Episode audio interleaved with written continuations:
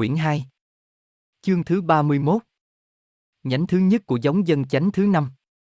Dân Arigen, Arin. Người Ấn Độ 60.000 năm trước Chúa Giáng sinh. Một thiểu số di cư, 60.000 năm trước Chúa Giáng sinh, sanh ra một dân tộc đông đảo bao quanh biển Gobi. Dân tộc này xâm chiếm các nước lân cận. Trong số đó, có xứ của người Toa Rai đã sát hại tổ tiên họ xưa kia. Dân ấy là tổ tiên của giống dân da trắng Arin.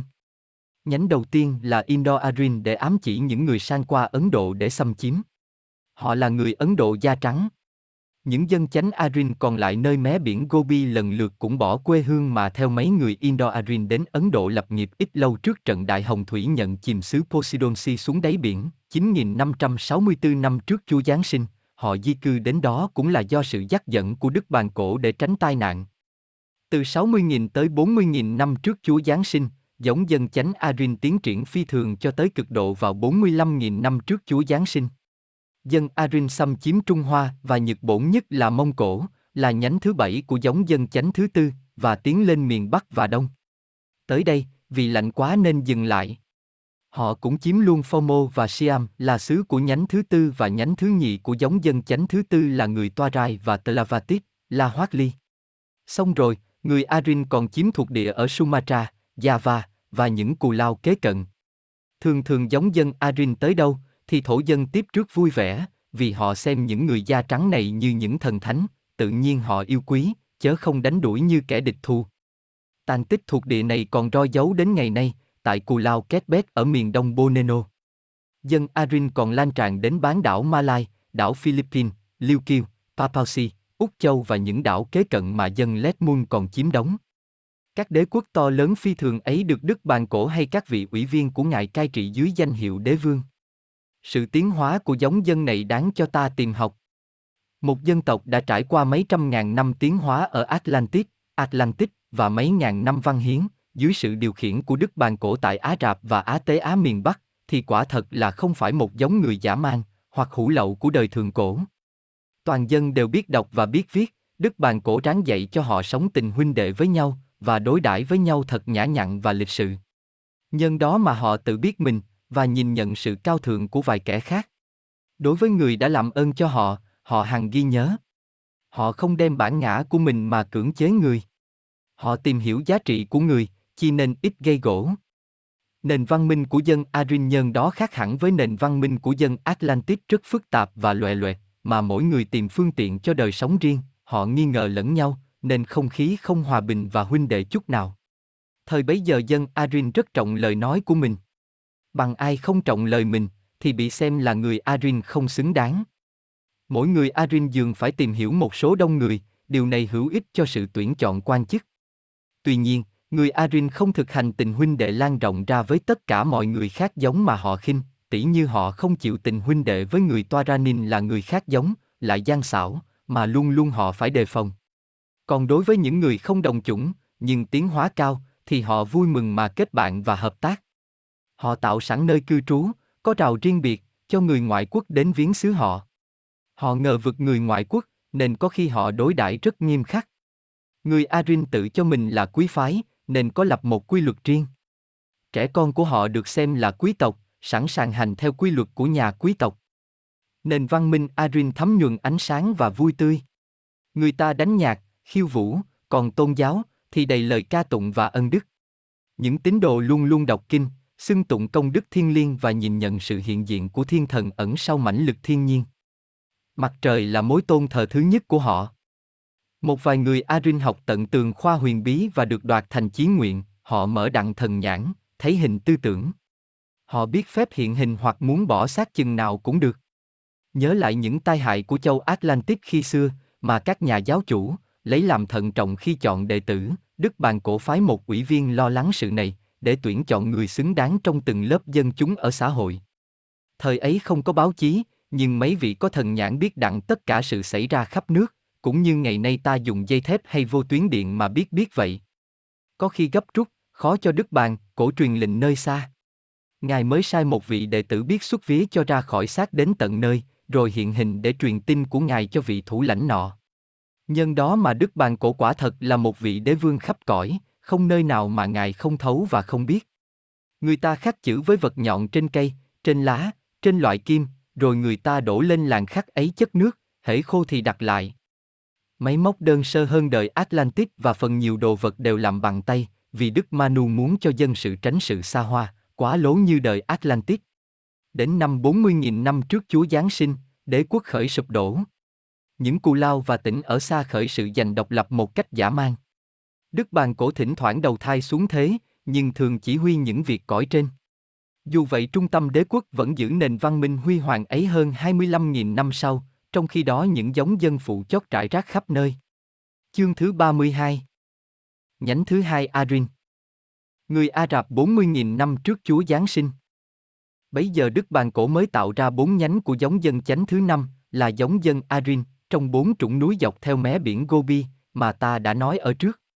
Ngài chọn, người tiến hóa Arin, và gia đình bằng lòng hợp tác với các nhà hướng đạo, từ Giả Thành Bông, Vinjupon một để đến đồng các đặng di cư lập nghiệp. Phần đông mấy người này, ngày nay là các hướng đạo thông thiên học. Họ làm công việc nhọc nhằn và cũng là bạc bẽo nữa, nhưng họ cho là cần yếu. Vào thời đại thứ ba Marx và Mecker cùng vài vị tiến hóa cao sanh vào gia quyến này để làm kiểu mẫu cho giống dân mới. Khi có linh hồn tiến hóa đầu thai, thì dân kiểu mẫu sau này nên hết sức tốt đẹp, thời ấy gọi là thời vàng. Xung quanh mấy người kiểu mẫu, lại có nhiều linh hồn đến đầu thai đặng cộng tác, nhưng tự nhiên là họ chưa đủ khả năng. Những người còn ở lại thành bông, thì cho những kẻ di cư, nơi bốn trũng núi ấy, là vô trí thức. Họ chế nhạo rằng ai bỏ cảnh văn minh tốt đẹp như vậy, để đến đồng các hoang vu mà khai khẩn. Nhưng những người nơi trũng núi cứ việc tiếp tục nhiệm vụ, là tạo giống dân mới, tốt đẹp hơn. Họ sanh sản và càng ngày dân càng đẹp, càng thanh, cho đến 40.000 năm trước Chúa Giáng sinh, Đức Bàn Cổ mới nhất định đem họ di cư khắp thế giới. Dưới sự điều khiển của Marx, họ trở lại đường cũ, mà xưa kia tổ tiên họ đã đi đặng đến xứ Arabi, tạo ra giống dân lai với người Ả Rập, mà họ cho là có nhiều tánh quý nhất. Về sau, Đức Bàn Cổ tự mình cầm đầu đoàn di cư. Ngài mới điều đình thân ái với một dân tộc tử tế và mạnh mẽ của xứ Phì Nhiêu, mà ngày nay ta gọi là xứ Perser, Ba Tư và Mesopita, để đi ngang qua được đến Arabi. Đoàn dân di cư này đếm lối 150.000 tráng sĩ và 100.000 đàn bà và con nít. Trước khi lên đường, Đức Bàn Cổ có cho người sứ giả đến Arabi đặng xin phép di dân tại đó. Vị thủ lãnh Á Rạp ban đầu không bằng lòng, nhưng rốt cuộc, ông cho phép đoàn di cư đến cư trú, trong một cái trũng núi lớn hoang vu, trên biên giới nước ông. Không bao lâu, trũng núi được khai phá, người ta đào sông, rạch, rồi nơi chốn hoang vu ấy, người ta thấy một con sông đem mạch sống cho đất được phì nhiêu. Không đầy một năm, trọn biên giới đều trồng tỉa sung túc. Trong ba năm khai phá, dân cư trở nên phong phú và tự túc đặng. Nhưng vị thủ lãnh Á Rạp phát lên ganh tị. Ông mới ráng đưa Đức Bàn Cổ vào cuộc tranh đấu giữa ông với kẻ nghịch thù láng giềng.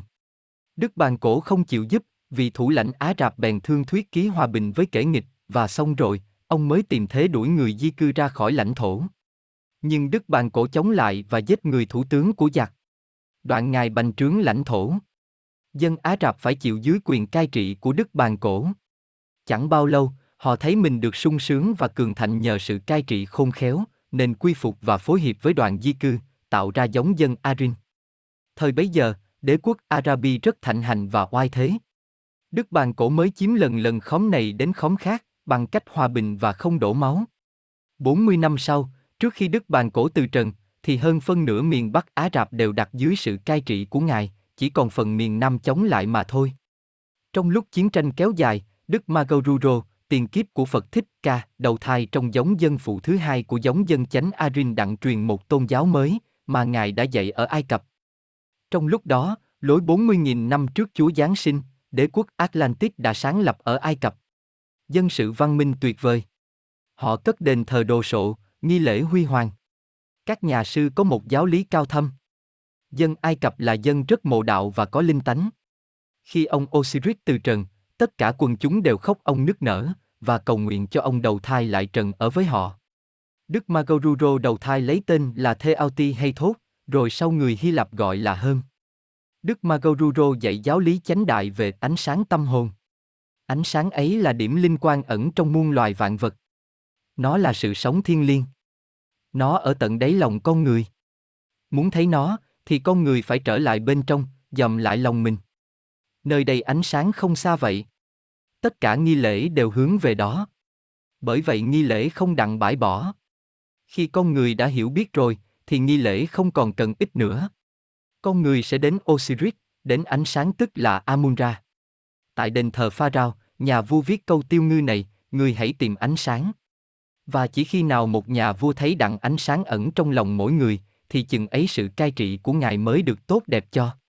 Nhà vua còn tặng cho dân chúng câu tiêu ngữ này, người là ánh sáng vậy.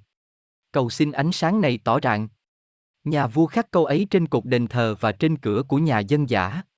Còn câu tiêu ngữ rất được người ưa thích nữa là người hãy theo ánh sáng. Về sau người ta đổi nó ra câu này, người hãy theo vua. Hiện nay hội bàn tròn, táp bờ rao đờ, lấy nó làm tiêu ngữ. Dân chúng tập nói với người khuất mặt như vậy, người tử về với ánh sáng.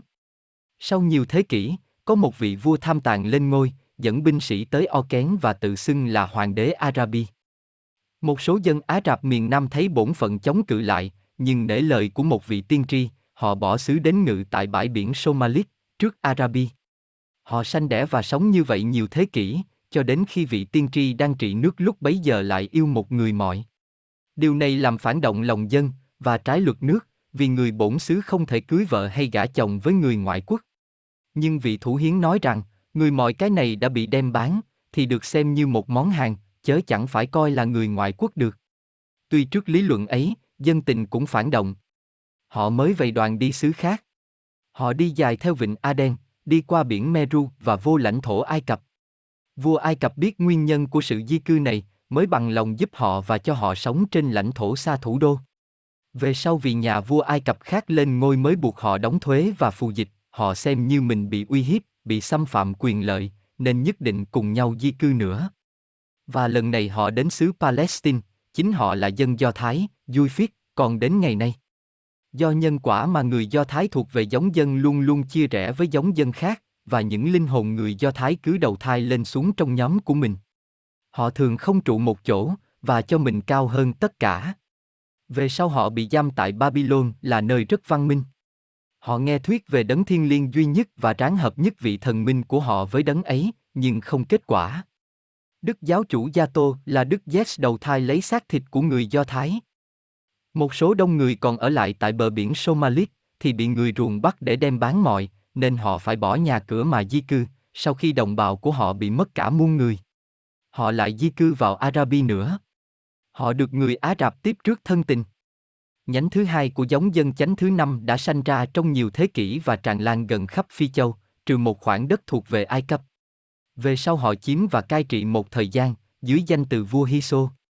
Thần Max lại đầu thai làm vua Phi Châu miền Nam. Người ta cất nhà và lầu đài đồ sộ, cao lớn.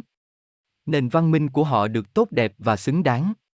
Những hố chia rẽ giữa những thổ dân Phi Châu với người Á Rạp xâm chiếm đã quá sâu rộng, nên không thể lấp hẳn được. Về sau người Á Rạp bị dân Phi Châu đuổi ra khỏi xứ. Họ mới sang chiếm Madagascar. Khi đế quốc perser Mesopita và Turkestan bị chia rẽ làm nhiều khóm hung tợn, thì một vị vua Á Rạp, sau 20 năm chiến đấu, thành công làm chủ tất cả xứ Persia. Triều đình Persia lập lối 200 năm, luôn luôn bị nạn chiến tranh. Một vị vua Á Rập ham mộ sự giàu có của Ấn Độ mới truyền một hạm đội sang chiếm. Nhưng hạm đội bị tiêu diệt và những chiến sĩ lớp thì bị giết, lớp thì bị cầm tù. Sau khi đế quốc Á Rập, Persia và Chalet bị sụp đổ, thì cả trăm năm ly loạn làm khổ sở dân tình không xiết. Muốn cứu vãn tình thế, Đức Bàn Cổ mới nhất định giúp họ bằng cách đem đến giữa họ một giống dân phụ thứ ba đầu thai, để lập lại Thái Bình. Giống dân này sáng lập đế quốc Persian Lai Iranin. Chương thứ 33 Nhánh thứ ba của giống dân chánh thứ năm Arin. Sau khi sanh nhánh thứ nhì và trước khi nhánh thứ ba ra đời, thì 10.000 năm đã trôi qua. Lúc bấy giờ là 30.000 năm trước Chúa Giáng sinh thành bông, Vinjupon, luôn luôn lộng lẫy, dù lần lần kém vẻ huy hoàng hơn trước. Những người có trách nhiệm tạo ra nhánh thứ ba đều được huấn luyện trong nhiều thế kỷ, Đức bàn cổ để họ ở riêng nơi một trong bốn cái trũng núi, cho tới chừng nào xác thân họ trở nên tốt đẹp đặc biệt mới cho họ di cư. Lúc ở Atlantis, trong khi lựa chọn giống người, Đức Bàn Cổ có đưa đến một số người tốt của nhánh thứ sáu Atlantis, tức là người Akkadin. Bấy giờ Ngài chọn những gia quyến có máu Akkadin và đưa những linh hồn hướng đạo đến đầu thai. Một hay hai gia quyến có máu Akkadin được ngài đưa qua phương Tây. Nhân dân thuộc về nhánh non nớt thứ ba của giống dân chánh Arin đều là người mục súc, chớ chẳng phải là kẻ nông gia. Họ có nhiều bầy trừu, bò và ngựa. Lúc ấy, Đức Bàn Cổ, đổi sắc diện rất nhiều. Qua đời thứ năm ngài đầu thai trong nhánh thứ ba và để dân sự tăng thêm trong vài ngàn năm, cho tới khi có một đạo binh với 30.000 chiến sĩ. Ngài mới sai Max, Corona và những người tấn hóa cao xuống đầu thai cầm đầu đạo binh ấy, còn ngài giữ quyền kiểm soát tất cả. Trong khi đạo binh đi chinh phục, thì đàn bà và con nít đều ở lại trũng núi. Đạo binh oai dũng này, dùng chĩa, gươm, búa và ná. Họ phải trải qua nhiều dặm xuyên sơn hiểm trở. Trong lúc đi đường tại các ga Đức bàn cổ đánh đuổi dễ dàng đám du mục, phục kích. Nhiều làng xã, đã bao năm bị áp chế, tàn sát và cướp giật, nay rất vui mừng đón tiếp những người hùng dũng, đem lại sự hòa bình cho họ. Đức bàn cổ chiếm xứ Perser trong vòng hai năm không khó khăn gì. Ngài cũng chiếm luôn Mesopita, rồi mới lập đồn liên tiếp và chia xứ ra giao các quan thủ lãnh cai trị. Nhiều đồn vững chắc được cất lên, ban đầu làm bằng đất, sau bằng đá. Những đồn này biến thành một tấm tường kiên cố để ngăn ngừa người sơn giả xâm lăng. Nhờ sự bảo hộ của đội binh mạnh mẽ, mà dân sự đặng an cư lạc nghiệp, chừng ấy Đức Bàn Cổ mới gọi những người đàn bà con nít còn ở động lại trũng núi đến với Ngài. Ngài đặt để những gia quyến của Ngài lên làm quan thủ hiến. Thần Max kế vị Ngài, còn thần Corona thì làm vua độc lập đối với xứ Perser. Bây giờ nhánh thứ ba nảy nở mau lẹ. Vài thế kỷ sau, nó tràn qua miền Tây Á Tế Á, từ biển Mediterranean tới Pami, và từ vịnh Persic tới biển Aran. Nhánh thứ ba có lối một triệu người, khi lan qua Perser và Mesopita. Đế quốc của Đức Bàn Cổ kéo dài tới 28.000 năm. Xứ Perser và Mesopita phần nhiều đều do những vị thủ lãnh khác nhau cai trị. Có lúc hai xứ này chia ra từ lãnh thổ nhỏ, mỗi lãnh thổ có vị thủ hiến riêng. Những xứ đó đều bị nạn xâm lăng của những người Manji miền Sơn Cước. Dân sự tránh chiến tranh với Ấn Độ. Họ không sợ Arabi, vì có đồng cát lớn cách xa hai xứ. Họ là người buôn bán, làm đồ xưởng. Họ an tĩnh và rõ đạo lý hơn nhánh thứ hai Arin. Người Pasis tấn hóa bấy giờ là kiểu mẫu dân tộc của nhánh thứ ba Arin. Người Pasis có máu giống của dân ấy nhiều, dù họ là người Lai Á Rập. Người Cao Đờ, Áp Phăng và Baluchit phần đông là con cháu của nhánh thứ ba Arin. Lối 27.900 năm trước Chúa Giáng sinh, Đức Magoruro, tiền kiếp của Phật Thích Ca, đầu thai trong nhánh thứ ba Arin dưới danh hiệu là Đức Zarathustra, tức là Đức giáo chủ của họa giáo. Con trai thứ nhì của Max là vua thứ 10 của triều Corona được chọn làm trung gian tinh thần giữa nhân loại và Bồ Tát Surya, tiền kiếp Đức Di Lạc Maitreya, lúc bấy giờ là một nhà sư có tiếng trong nước. Uy thế của Ngài vô biên, một là do tài đức của Ngài hay là dòng máu hoàng tộc của Ngài. Thần Mekker đầu thai để dọn đường vinh diệu cho Ngài. Đức Magoruro từ thành Sambala, đến bằng thể thanh, mắt người không thấy được, mới nhập vào xác cơ là thái tử. Trong một cuộc lễ huy hoàng, người ta thấy, bên mặt, nhà vua dưới cây long đỉnh bằng vàng, bên trái, nhà sư đại đức Surya, dưới cây long đỉnh khác cẩn ngọc chói lòa. Chính giữa hai ngài là thái tử Mesker ngồi trên kiệu bằng vàng. Đám người rước lễ ngừng trước đền thờ. Ba nhà chánh khách bước vào. Surya bèn tuyên bố rằng, vì ngồi giữa trên ngai chẳng phải là hoàng tử mà là tướng trời sai xuống, là con của hỏa thần ở từ phương đông đến. Với danh hiệu vị mục sư, tôi khiêm nhượng vái chào. Đức Magoruro hay mới nói về sứ mạng của Ngài do các đấng thiên liêng ánh sáng, tứ là thần lửa, đã phó cho Ngài. Ngài có bổn phận đem thiên cơ bộc lộ để đánh thức tâm phàm. Ngài mới giải ý nghĩa của lửa và cho rằng lửa dùng để tẩy trượt và để lọc cho trong, chi nên nó là tượng trưng bằng sự cao cả ẩn trong lòng người, cũng như trong vạn vật. Lửa là hơi nóng, là ánh sáng, là sức mạnh. Nhờ lửa mà vạn vật mới sống và hoạt động. Ngài khuyên tất cả mọi người nên thấy lửa ẩn trong muôn loài. Đoạn Ngài, cầm cây phát lệnh bên tay hữu đưa lên, lửa trong cây pháp lệnh xẹt ra sáng ngời. Ngài đưa cây pháp lệnh qua bên phía đông, đọc thần chú, thì liền đó trên trời hiện ra một đám lửa hồng và một ngôi sao sáng rỡ trên đầu Ngài. Tức thì nhà sư và dân chúng quỳ lạy. Surya và nhà vua cũng quỳ gối, cúi đầu dưới chân Ngài. Cuộc nghinh lễ trở về đền vua. Hai bên lề đường, dân sự đua nhau hứng những chiếc hoa từ trên bàn thờ rải xuống như mưa. Họ đem bông về, cất kỹ lưỡng, và xem như một gia tài quý báu để lưu truyền cho con cháu. Đức Magoruro mỗi ngày đi đến đền thờ đặng dạy dỗ các nhà sư và các vị đệ tử tiên thánh. Ngài dạy dân sự phải chăm lo học hành để mở tâm trí. Ngài căn dặn tất cả thảy nên theo Surya, sau khi Ngài thăng hà, bởi Surya sẽ là đấng giáo chủ thế cho Ngài. Sau khi Đức Magoruro từ giả cõi trần, thì dân sự đều tiếp tục thờ lửa và lập đạo hỏa giáo tới ngày nay. Chương thứ 34 Nhánh thứ tư của giống dân chánh Arin Người Center, Celtec. 20.000 năm trước Chúa Giáng sinh Lúc bấy giờ, giống dân chánh ở miền Trung châu Á Tế Á gần đến tàn tạ, nhưng Đức Bàn Cổ Tráng duy trì sự mạnh mẽ, sự cao thượng của nhánh thứ tư và thứ năm. Ngài mới gom vài gia quyến có giáo dục nhất của thành phố cho di cư tại một trong bốn trũng núi, đã nói ở trước, riêng biệt với người đời. Nhân đó mới có một giống người tốt đẹp sanh ra. Đức Bàn, cổ rèn luyện cho họ những đức tánh mới mẻ mà họ chưa có như mỹ thuật, nghệ thuật, âm nhạc, văn chương, thi phú. Những người chuyên về mỹ thuật thì không làm việc nông gia, cày sầu quốc bẩm nhọc nhằn đặng. Những ai có thiên tư về nghệ thuật thì được ở riêng đặng luyện tập thêm. Đức bàn cổ tráng mở tánh hăng hái của dân chúng và tập họ hy sinh cho vị lãnh đạo của họ. Nhờ sự cố gắng của Ngài mà những đức tánh này trở thành đặc tánh của người Celtic ngày nay. Nơi trũng núi ấy, dân sự phần đông chuyên về tất cả môn mỹ thuật. Mỹ thuật thấm nhuần tâm trí họ nên họ rất thanh nhã và tốt đẹp. Họ lấy làm tự đắc. 10.000 năm sau, sự di cư của nhánh thứ ba, nghĩa là 20.000 năm trước Chúa Giáng sinh, nhánh thứ tư Arin mới được lệnh trở lên biên giới miền Bắc xứ Ba Tư, Perser, và chiếm núi Cao Ca, là nơi trú ngụ của người Manji và lũ Lula. Đức Bàn Cổ chẳng những được vua Ba Tư cho phép đoàn di cư của ngài đi ngang qua xứ, mà còn được giúp vật thực và một quân đội hùng mạnh để trừ người Sơn cước cường khấu. Dù nhờ binh sĩ và lương thực của nhà vua, Đức Bàn Cổ cũng phải trải qua nỗi khó khăn, vì nhóm người Sơn Cước và Lula mặc dầu dễ mà đánh lui được với binh gia hùng tráng, nhưng khó mà chống lại với sự du kích của họ, trong các đám giặc chầm. Nhưng rốt cuộc cường khấu phải lui gót. Đoàn di cư lập nghiệp trước hết tại khu Erivan, trên mé hồ Setvanga, nhưng về sau, một ngày một đông, họ lan chiếm trọn cả xứ Gorgi và Mingelai. Hai ngàn năm sau, họ chiếm Armeni, Phi ghi rồi tất cả Asiminer và Kauka. Bấy giờ đoàn di cư trở nên một quốc gia cường thạnh.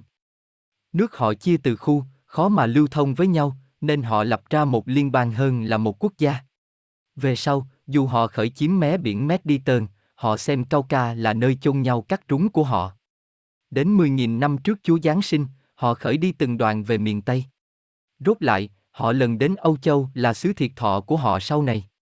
Họ để lại sau họ nhiều đồng bào đang tiếp tục nghề canh nông. Những người đồng bào này phối hợp với người Sethmit sanh ra người Gót-Dinh còn lưu giống đến ngày nay. Đoàn di cư thứ nhất từ giả Asiminer sang qua Âu Châu làm người Hy Lạp thượng cổ. Người Hy Lạp đầu tiên làm chúa đảo Chipper và Crete. Họ có thương thuyền vĩ đại đi khắp toàn cầu. Nhân đó đảo Crete ngày nay còn nổi tiếng văn minh rực rỡ. Sự văn minh ấy kéo dài nhiều ngàn năm như vậy cho đến 2.800 năm trước Chúa Giáng sinh, thời oanh liệt của họ cũng còn chưa phai nhạt. Nếu người Hy Lạp, Red, thường cổ có sang lập nghiệp tại Âu Châu là do sự tấn công của vua Posidonsi. Số là trong nhiều thế kỷ, bờ biển và đảo Mediterranean thuộc về tay các tiểu quốc. Hoàng đế Posidonsi muốn xâm chiếm. Nhờ có nhiều chiến thuyền và binh sĩ đông, nên hoàng đế Posidonsi chiếm đảo lớn Angeri, đánh phá bờ biển Espan, Portugal, Italy và bắt dân tình hàng phục, Ai Cập ít binh sĩ, nên cũng sắp sửa đầu hàng.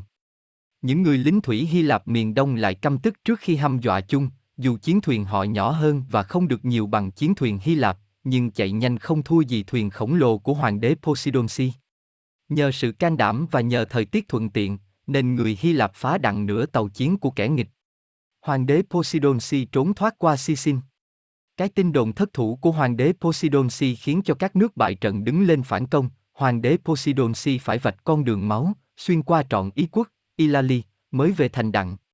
Rồi từ đó, ngài giả thường dân sang miền Nam Pháp quốc, sau cùng ngài trở về xứ bằng chiếc thương thuyền.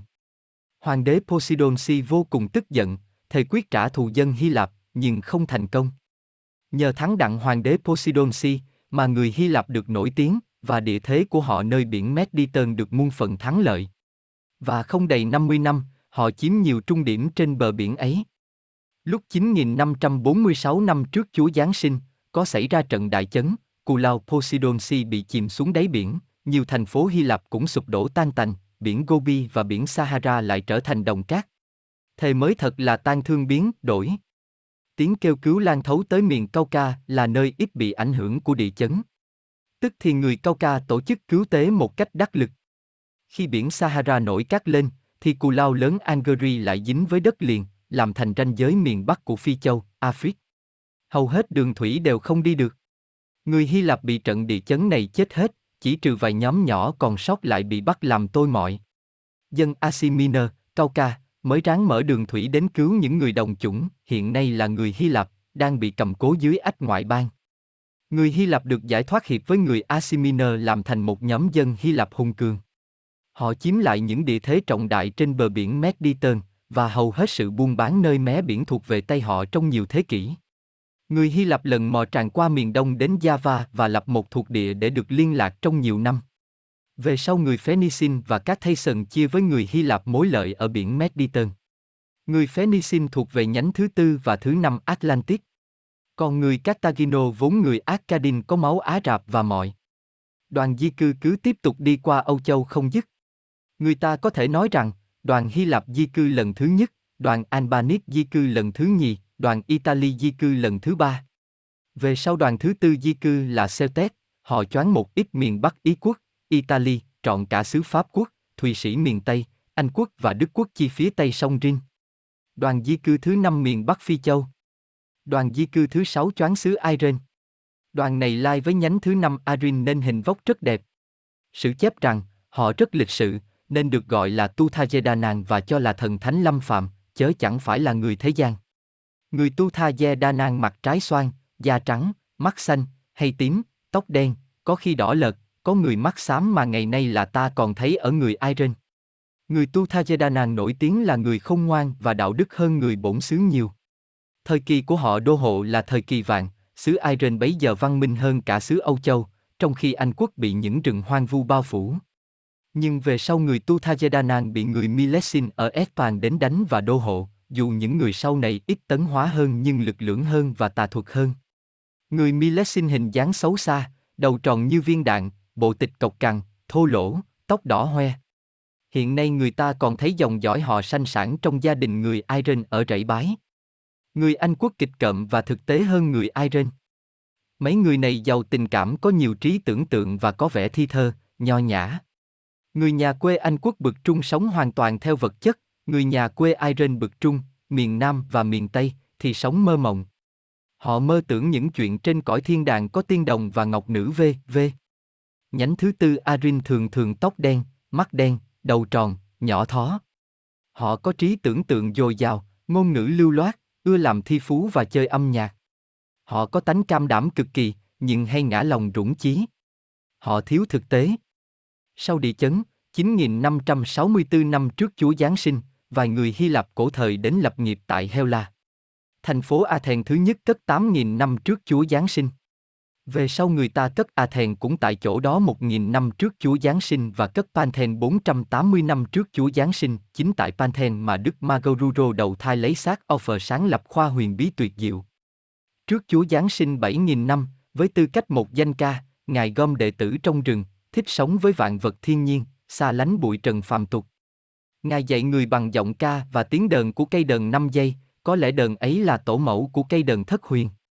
Nhờ nhạc điệu của cây đờn mà Ngài sửa đổi vía, trí của người đệ tử và làm cho họ trở nên thanh khiết.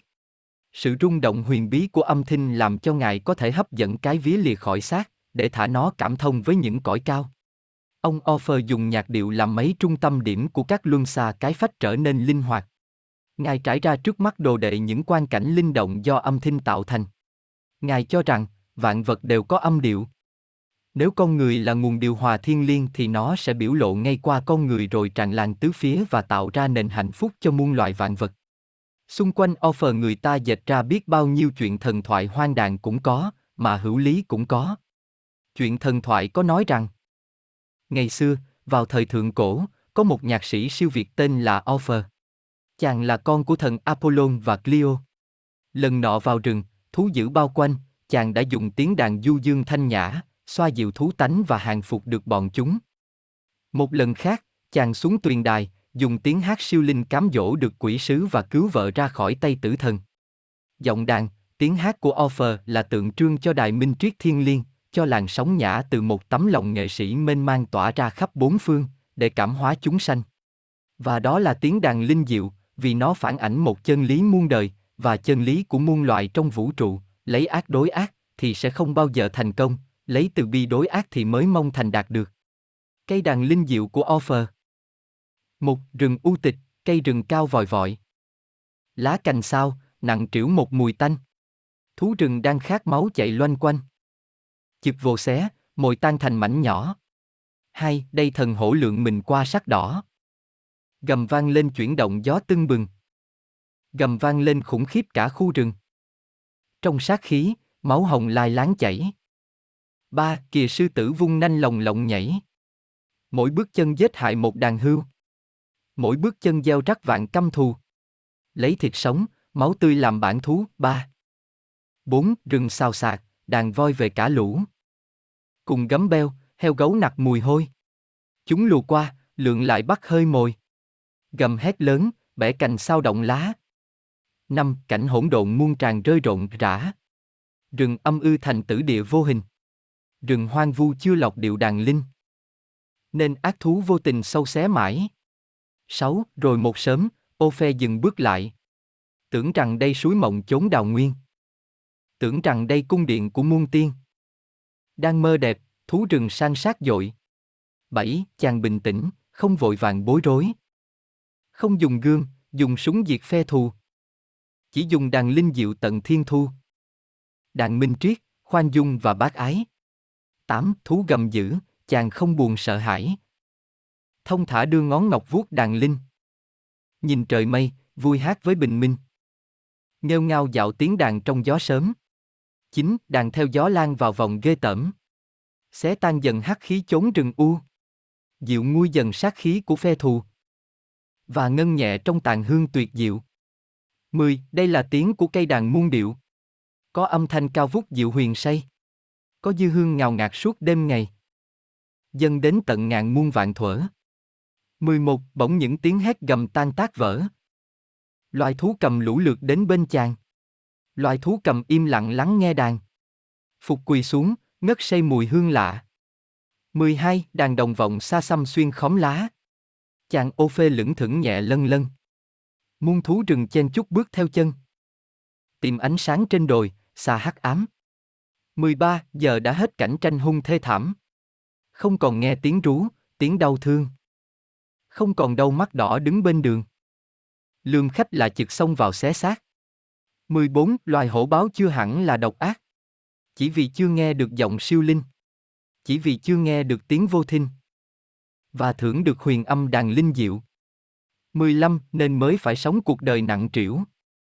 Mãi quay cuồng trong lớp sóng đau thương. Mãi tương tàn, tương sát bến thê lương. Nay mới được đàn ô phê cải hoán. 16. Đàn nương gió bốn phương tìm vạn bạn. Vuốt ve êm như gió thoảng cung tiên. Gật gù say, giả thú bước hồn nhiên. Theo sông nhã của cung đàn linh diệu. FONGHAI Đức Magoruro đầu thai trong nhiều nhánh dân, khi thì lấy xác thân Visa, Hôm, khi lấy xác thân Zarathustra và Offer.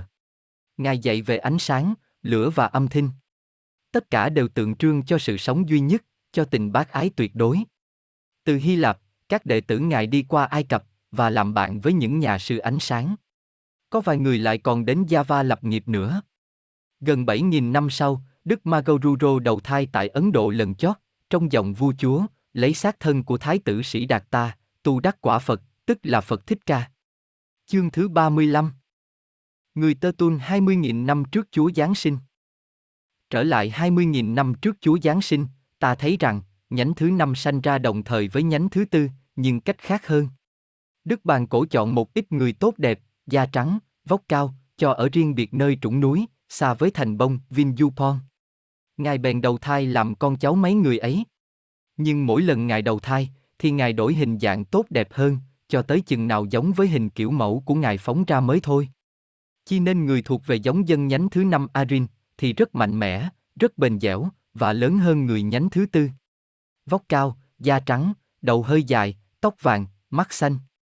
Nhánh thứ năm Arin rất khác với người Celtic, thuộc về nhánh thứ tư. Người tơ tuân cứng đầu, nhẫn nại, thực tế hơn là mơ mộng. Nhánh thứ tư và thứ năm Arin từ giả trũng núi một lượt lúc 20.000 năm trước Chúa Giáng sinh. Họ đồng đi qua xứ Ba Tư, Perser. Nhánh thứ năm, ít hơn, đi dài theo mé biển Caspin, rồi lập nghiệp tại Dagestan, trong mấy ngàn năm. Họ sanh sản thêm rồi tràn qua triền bắc núi Cao Ca chiếm khu Tét và Pauben.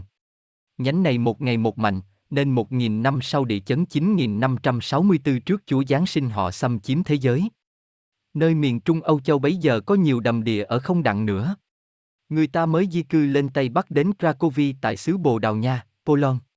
Họ ở đó nhiều thế kỷ, chính tại Krakowi, Poland, mà nhánh thứ năm mới chia nhiều tốp di cư. Tốp Slaven đi qua Nga. Tốp Prague, Serber và Boniaker đi xuống phía nam.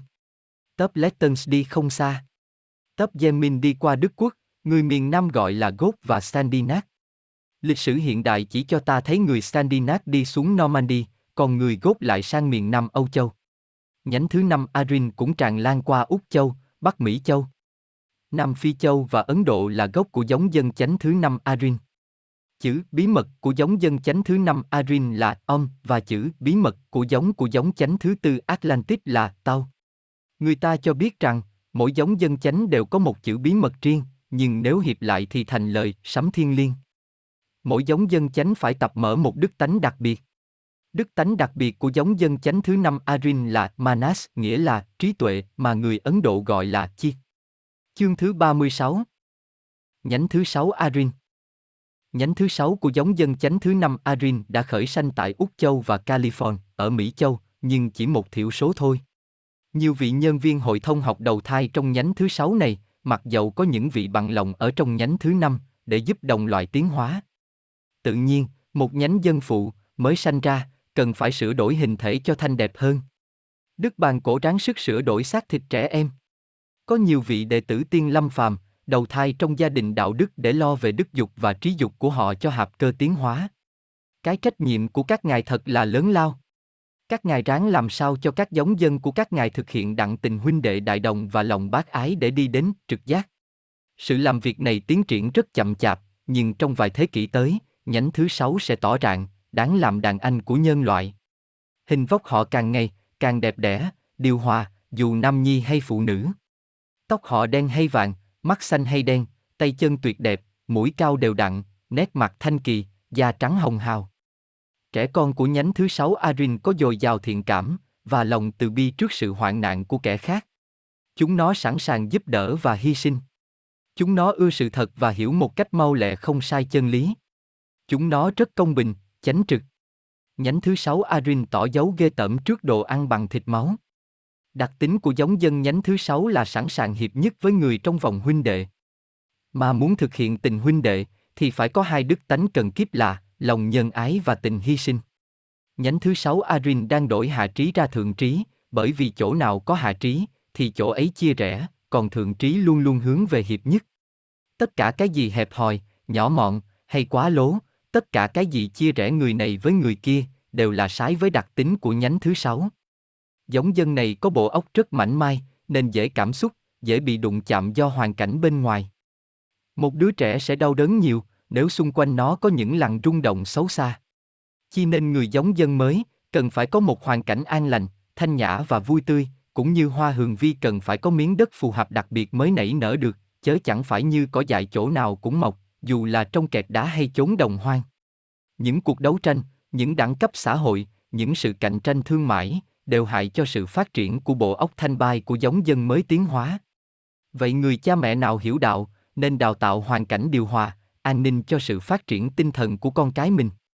Ngành hoạt động của người nhánh thứ sáu là quay về sự HIPNHUT, để đem lại sự hòa khí cho một số đông người, chớ chẳng phải để cai trị và cưỡng chế, bắt kẻ khác phải tuân lệnh mình. Những nhà lãnh tụ của họ dắt dẫn quần chúng, chẳng phải bằng ý chí, mà bằng tình thương, tính thiện cảm và lý hiểu biết. Tình thương là biểu hiệu sức mạnh. Nó chỉ hòa với người, và làm việc chung với người, chớ không phải để chống lại. Nhánh thứ sáu có tính tổng quát, và có biệt tài gom tất cả cái gì dị đẳng, để hòa hiệp lại một đơn vị bất khả chia ly. Sự nóng nảy của người nhánh thứ năm sẽ trở thành tính yêu đương, và lòng bảo bọc của người nhánh thứ sáu.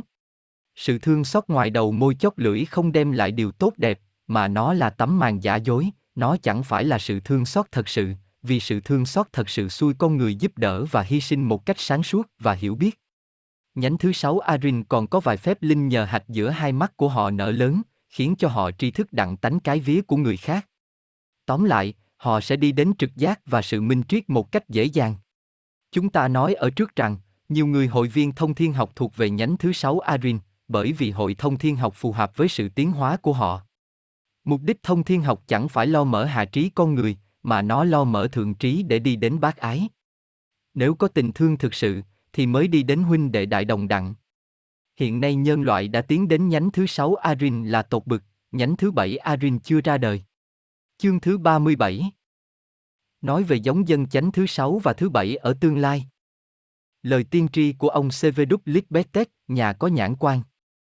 Theo bản đồ khái quát, đã vẽ ở trước, hãy nhánh thứ sáu của giống chánh thứ năm ra đời, thì Đức Bàn Cổ khởi sanh ra giống dân chánh thứ sáu. Giống dân chánh thứ sáu này sẽ chiếm một châu riêng biệt.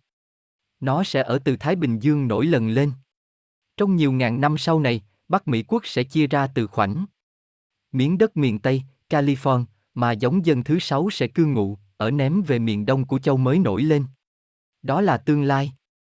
Trong khi giống dân thứ sáu đang sanh, thì giống dân chánh thứ năm sẽ tiến hóa tuyệt đích, nhân loại sẽ biết đặng thời kỳ vinh quang và tất cả thế giới đều lưu tâm đến giống dân ấy. Thần Max, mà ta nói ở trước, hiện nay là đức đế quân Moria sẽ trở nên đức bàn cổ của giống dân chánh thứ sáu, và thần Merker hiện nay là đức đế quân Cao Humi, và ngài sẽ là đấng Bồ Tát sau này. Hội thông thiên học, ngoài ra tôn chỉ chánh đại của nó là sưu tầm những chân lý của khoa pháp môn huyền bí, sẽ có nhiệm vụ gom vào lòng nó những người thiện tâm, thiện chí, có ít nhiều đặc tánh cần kiếp, để giúp đỡ Đức Bàn Cổ Moria sau này lập ra giống dân chánh thứ sáu. Vậy ai là người thông thiên học ngay bây giờ phải cần đào luyện mình, một cách kỹ lưỡng và nghiêm khắc. Muốn vậy, trước nhất phải biết hy sinh và tin cậy nơi sự minh triết của các nhà lãnh tụ. Những học giả khoa pháp môn cho rằng, người ta có thể dùng nhãn quan biết đặng tương lai một cách rõ rệt và có khi với nhiều chi tiết. Ông giám mục Seveduk Litbetet có nhãn quan quả quyết rằng, với nhãn quan, ông có thể thấy rõ cách sanh sản đại khái của giống dân chánh thứ sáu sau này. Trong quyển Telehome giờ OUIL viện, OUIL va. Con người ở đâu đến và đi đâu, ông có miêu tả một cách lý thú và đầy đủ. Chúng ta xin toát yếu lại sau đây. 4. Giống dân chánh thứ sáu sẽ tràn lan tại California trong 700 năm nữa. Nước ấy trở nên to lớn hơn và tốt đẹp hơn. Đức Bàn Cổ và những vị đệ tử Ngài sẽ đầu thai làm người lãnh tụ. Các ngài sẽ cất nhà cửa lầu đài, lộng lẫy và mỹ lệ hơn bây giờ. Chính giữa thành sẽ có một đền thờ, xung quanh có lối 400 biệt thự rộng rãi để làm nơi nhóm hợp, làm thơ viện và bảo tàng viện. Người ta sẽ để nhiều máy móc phức tạp và tập làm những vật nhu cầu, chớ không cần phải mua ở ngoại quốc. Những đoàn người tần hóa này sẽ liên lạc với hoàn cầu và tìm biết những sự phát minh mới mẻ của thế giới. Đức Bàn Cổ sẽ tự mình xuống đầu thai trong giống dân ấy đặng sửa chữa cho thêm tốt đẹp về vật chất, lẫn tinh thần, y theo hình kiểu mẫu của Ngài đã vẽ sẵn trong trí. Lối 500 năm về sau, giống dân chánh thứ sáu sẽ được 100.000 người mà hầu hết đều là con cháu chánh thức của Đức Bàn Cổ. Đức Bàn Cổ sẽ có 12 người con, mỗi người sanh vào một trong 12 cung hoàng đạo. Con đông là luật chung của giống dân ấy và không có trẻ em nào chết cả. Khu nộp thuế cho chánh phủ, rồi chánh phủ để khu tự quyền hoạt động. Dân sự ngoài đời thấy thái độ của nhóm dân kiểu mẫu ấy rất kính trọng, vì họ cho là tốt đẹp, mặc dầu có vài phần tử lánh trần kỳ dị. Người trong khu được phép viếng thăm bạn tác ngoài xã hội, nhưng không được phép cưới hỏi người ngoài khu, cốt yếu để chọn giống nòi. Những người trong khu là một giống người được tuyển chọn hết sức kỹ. Họ hiểu thật rõ những ý niệm của nhà lãnh tụ của họ là Đức Bàn Cổ, nên hy sinh phụng sự Ngài trong việc tạo một giống dân mới. Họ tin cậy Đức Bàn Cổ hoàn toàn và sẵn sàng bỏ những gì thuộc về cá nhân để làm theo ý Ngài. Quyền lực của Ngài tuyệt đối. Dưới tay Ngài có 12 đệ tử cao cấp, mà một vài vị đắc quả chân tiên. Tất cả các ngài đều lo cho giống dân mới được tốt đẹp. Không có lính cảnh sát, tòa án, ngục tù, vì không có một ai phạm tội sát nhân, hay cướp bóc, hoặc hung dữ. Chỉ có một cách trừng phạt, nếu ai có phạm lỗi, là trục xuất họ ra khỏi khu. Nhưng không một ai phải lâm vào cảnh đó. Mỗi người đều mở đặng ít nhiều thần thông, nên nhận định đặng vai tuần trọng hệ của mình trong bàn cờ tạo hóa, dưới sự chỉ huy sáng suốt của các nhà lãnh tụ thiên liêng. Người ta sẽ dùng thông thiên học làm vấn đề luận bàn đạo lý. Có nhiều điểm thông thiên học mà ngày nay ta không hiểu, sẽ hóa ra dễ dàng cho giống dân chánh thứ sáu như bên kia cửa tử và những cõi hư không, đều là sự thực nghiệm của hầu hết mỗi người. Một vài người lo học triết lý cao siêu hay là khoa siêu hình học, nhưng phần đông tỏ lòng mộ đạo trong các đền thờ sẽ tả về sau. Họ rất thực tế, đối với họ thì tôn giáo và khoa học đều thích hợp với nhau, chớ không đối chọi lẫn nhau, cả hai đồng đi đến mục đích chung là phụng sự. Nhiều người, mỗi buổi sáng, đều làm lễ mặt trời, họ cho mặt trời là tượng trưng Đức Chí Tôn, chớ chẳng phải vì họ sợ. Nhiều vị thiên thần ở xung quanh họ, và ưa cộng tác với họ. Nhờ điển lực và lời cảm dụ của thiên thần, mà họ tấn hóa mau lẹ. Đức đế quân Cao Humi sẽ lãnh nhiệm vụ làm nhà sư kiểm soát về tôn giáo và giáo dục. Có bốn đền thờ chánh thuộc về tứ đạo là bác ái, hy sinh, thiện cảm và trí tuệ, với mục đích là mở nơi người cái đức đồng tính dễ cảm thông đến Thượng Đế. Mỗi đền thờ đều có trách nhiệm đặc biệt. Tỷ như đền thờ bác ái, thì tất cả nghi lễ đều có mục đích mở tình bác ái của tín đồ, người ta dùng những vật dụng có màu bác ái là màu hồng sậm, Ramosi. Sự rung động của màu khiêu gợi một cách vô hình tình thương vô tư của những người xung quanh. Đền thờ bác ái cất kiểu vòng nguyệt, có một phần nóc không lợp ngói. Những tín đồ ngồi dưới đất nhắm mắt lại, tưởng trong trí những màu sắc thuộc về bái ái. Mỗi người tưởng theo thứ tự những màu đã định trước. Điều này thế cho sự đọc kinh cầu nguyện buổi sáng, hầu cho tâm trí yên tĩnh điều hòa với hoàn cảnh bác ái. Trong lúc ấy, luôn luôn có thiên thần hiện ra chói ngời, mặc y phục màu đỏ sậm, đứng chính giữa thánh điện. Thiên thần hóa ra một dải màu chói trên đầu mình để tượng trưng tư tưởng bác ái. Mỗi tín đồ nhớ kỹ dải màu tốt đẹp ấy, và ráng dùng tư tưởng tạo ra trước mặt mình một dải màu khác nhỏ hơn, nhưng giống hệt, thiên thần mới đem thần lực mình mà tăng cường đức tánh của tín đồ. Một khi vị thiên thần hữu trách hiện ra, và đem thần lực mình ban rãi cho toàn thể, thì tự nhiên các thiên thần khác ở cõi cao cũng hiệp lại phóng một luồng từ điển, từ cõi thượng thiên xuống phàm trần, hóa thành một vần hào quang bao trọn đền thờ và nhân vật, khiến cho ai nấy đều có tình thương vô tư dồi dào. Vị thiên thần hữu trách bèn gom tất cả làn sóng yêu thương trong sạch ấy làm thành một luồng bác ái vô cùng vĩ đại, hòa nhịp với trạng thái bác ái của ngôi thái cực. Tức thì ngôi thái cực hạ thần lực xuống cho những vị cầm đầu để tung rải ra khắp nơi, khắp chốn. Đó là cách hành lễ hàng ngày trong đền thờ của giống dân chánh thứ sáu. Cái ảnh hưởng quý báu và thiên liêng chẳng những cảm đặng mấy vị tín đồ mà còn lan ra vùng lân cận. Trong lúc làm lễ người ta đốt trầm, hương bảy thứ khác nhau, mục đích để kích thích cái phách của tín đồ. Trong đền thờ màu xanh giật thuộc về sự hy sinh người ta dùng âm thinh để cảm hóa chớ không dùng màu sắc. Mỗi tín đồ đem theo cây đờn của mình đã được nhà sư ban điển lành. Cây đờn ấy giống như cây phong cầm tròn, dây làm bằng chỉ bạc hay bằng thứ kim khí chói. Người ta đờn để rút thần lực cõi trên. Hoàn cảnh đều thấm nhuần từ điển của thần âm nhạc. Mỗi mọi tiếng đờn trỗi lên là một tâm linh rung động hòa nhịp với mỹ lệ và điều hòa của trời đất. Nghi lễ của đền thờ xanh dợt là làm cho kích thích cái vía và thể bồ đề của tín đồ. Đền thờ vàng thuộc về trí tuệ. Những nghi lễ cốt nhất là tạo ra hình tư tưởng để sửa đổi hạ trí và kích thích chân thân, cốc câu sang. Thường trí của tín đồ được kích thích cực độ, khiến cho họ mở trực giác mau lẹ.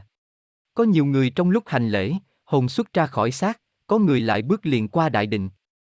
Trong đền thờ ấy người ta cốt nhất là lo mở ý chí của tín đồ, vì ý chí có mãnh lực to tác đối với óc của xác thịt.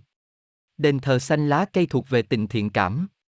Tín đồ thực hành phép Kama Yoga, nghĩa là đi đường thiên liêng bằng sự làm vô tư. Còn đền thờ xanh dợt và đỏ sậm chỉ con đường Bhakti Yoga, là con đường đi đến trời bằng sự tôn thờ, kính tin. Đền thờ vàng chỉ con đường Nana Yoga, là con đường mở trí tuệ. Những tín đồ trong đền thờ xanh sậm, lá cây, hành lễ có tư cách liên quan với thực tế. Người trên đường đó có ý niệm giúp đỡ kẻ trần bằng nhiều cách khác nhau. Lại nữa tín đồ đền thờ này có thể viếng đền thờ kia, không chút gì ganh tị. Một vài người không đến đền thờ nào cả, nhưng không vì lẽ đó mà họ bị cho là không đạo đức hay thấp kém. Mỗi người đều hoàn toàn tự do hành động. Ta biết rằng Đức Đế Quân Cao Humi năm lo một lượt về tôn giáo và giáo dục. Ngài đi viếng các đền thờ và thường thay thế cho vị thiên thần hữu trách. Trong khu người ta cho vấn đề giáo dục là trọng hệ nhất. Muốn đạt mục đích, Người ta dùng tất cả vật phụ thuộc, như màu sắc, ánh sáng, mùi hương, âm thanh, hình thể và điện khí. Thiên thần hữu trách về giáo dục dùng những đội binh tinh linh, Epic là Nature, tấn hóa trong võ trụ. Những giáo sư nam, nữ đều có nhãn quan. Những vị thiên thần thường hiện hình đặng dạy học. Người trong khu thác rồi, thì đầu thai lại liền. Nhiều người nhớ lại kiếp xưa, chi nên trẻ em tuổi còn thơ mà đã nhận định đặng tôn chỉ và trách nhiệm của khu. Người ta thường dùng bửu bối đặng giúp trẻ nhớ lại dĩ vãng. Trong đền thờ người ta có dành riêng một cuộc hành lễ cho trẻ con.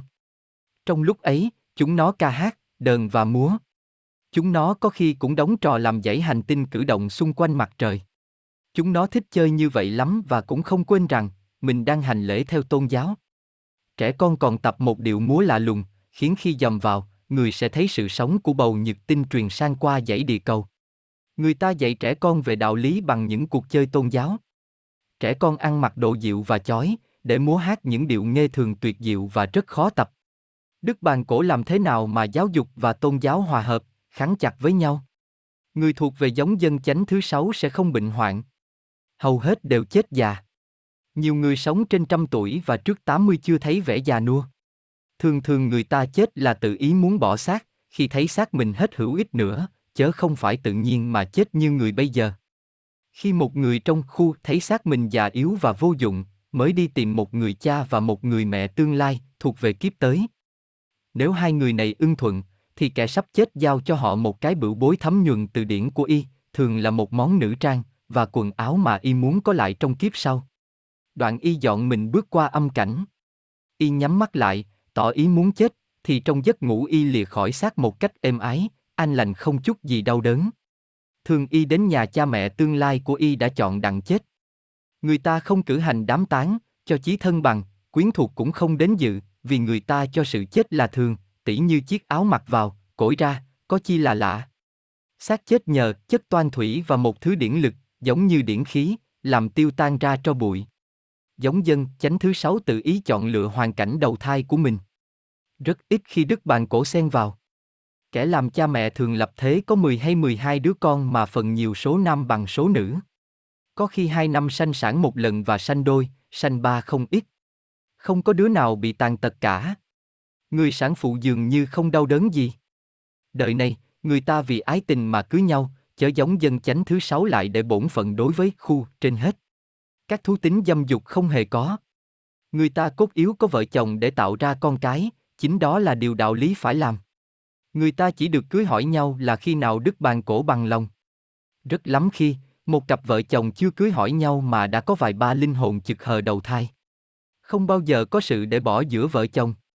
Sự ngoại tình và đa thê chẳng hề có. Điều hạnh phúc nhất là được sanh trong gia đình đức bàn cổ mà chính tự tay ngài chọn lựa con cháu ngài. Người thuộc về giống dân chánh thứ sáu, thì da trắng, tóc sậm, mắt sậm, vóc cao lớn lối một thước tám, đờn bà cũng cao bằng đàn ông, thân hình đều đặn, dịu dàng xinh đẹp. Mỗi tiểu khu có đền thờ, trường học, công đường riêng, nhà cửa thường cất trong vườn rộng rãi, tối không đóng cửa, vì chẳng trộm cướp. Mái nhà thường tròn, đủ kiểu, và đủ cỡ. Nhà không có góc, vì phòng tròn hay có hình bầu dục. Trong nhà đâu đâu cũng chưng bông và hình tượng. Tối lại trên mái nhà tròn thắp đèn sáng trưng, đổi màu xanh, đỏ tự ý. Nhà có rất ít bàn ghế.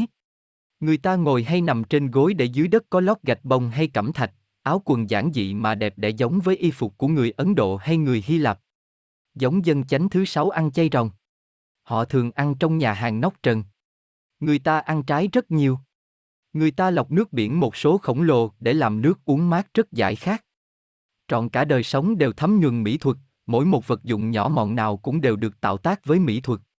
Không có hát sướng, vì hát sướng được xem như đồ chơi của trẻ con.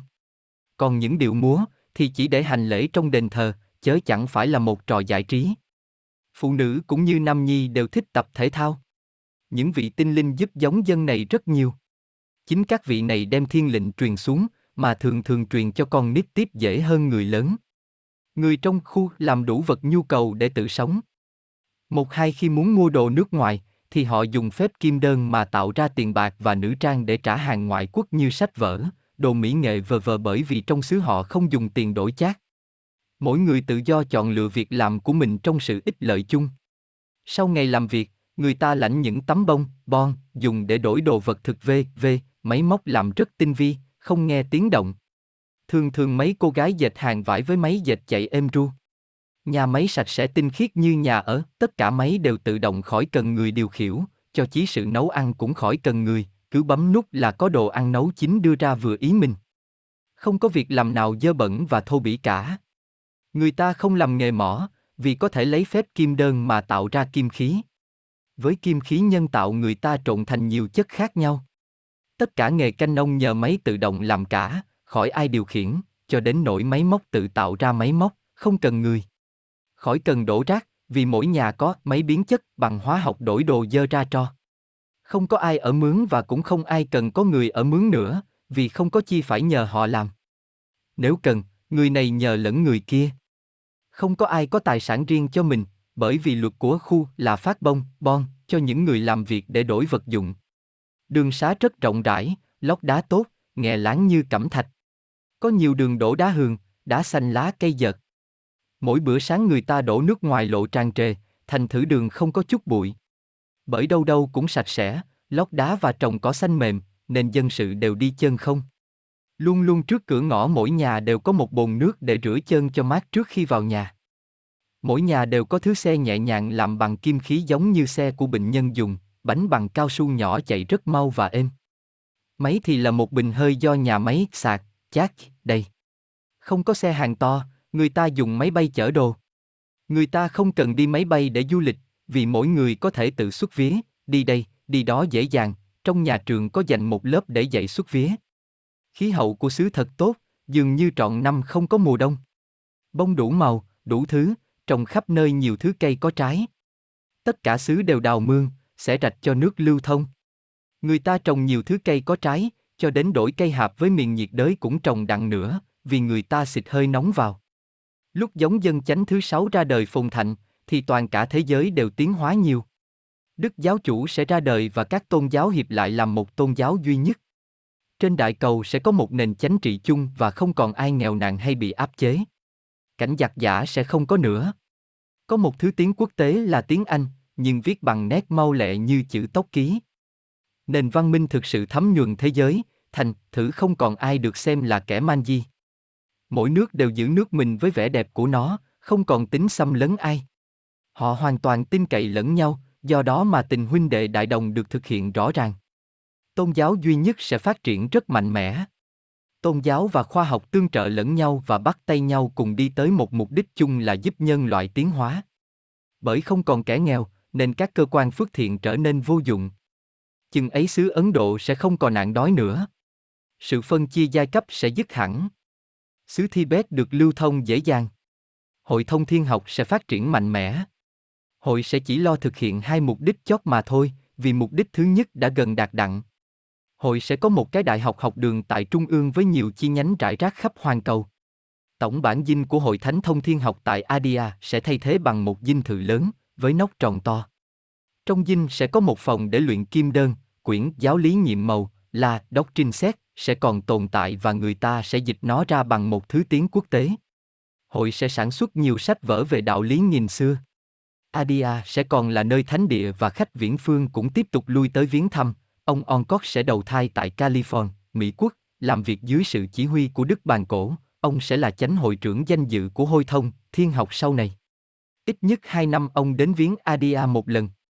Giống dân chánh thứ sáu đầu thai liền, sau khi tử, để làm nhiệm vụ cho mau rồi.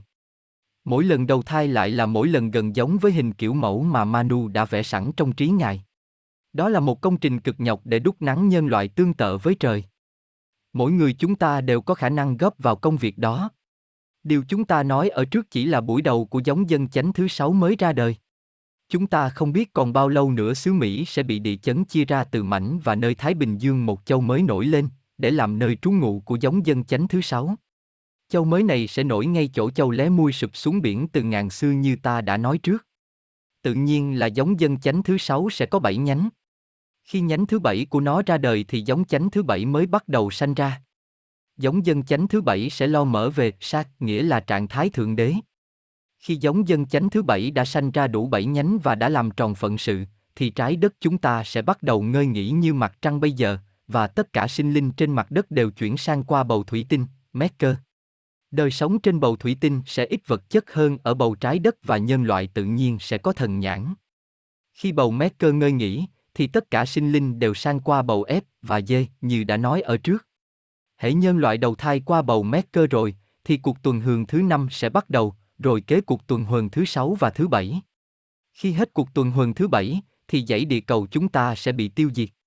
Sinh linh sẽ chuyển qua dãy hành tinh kế đó.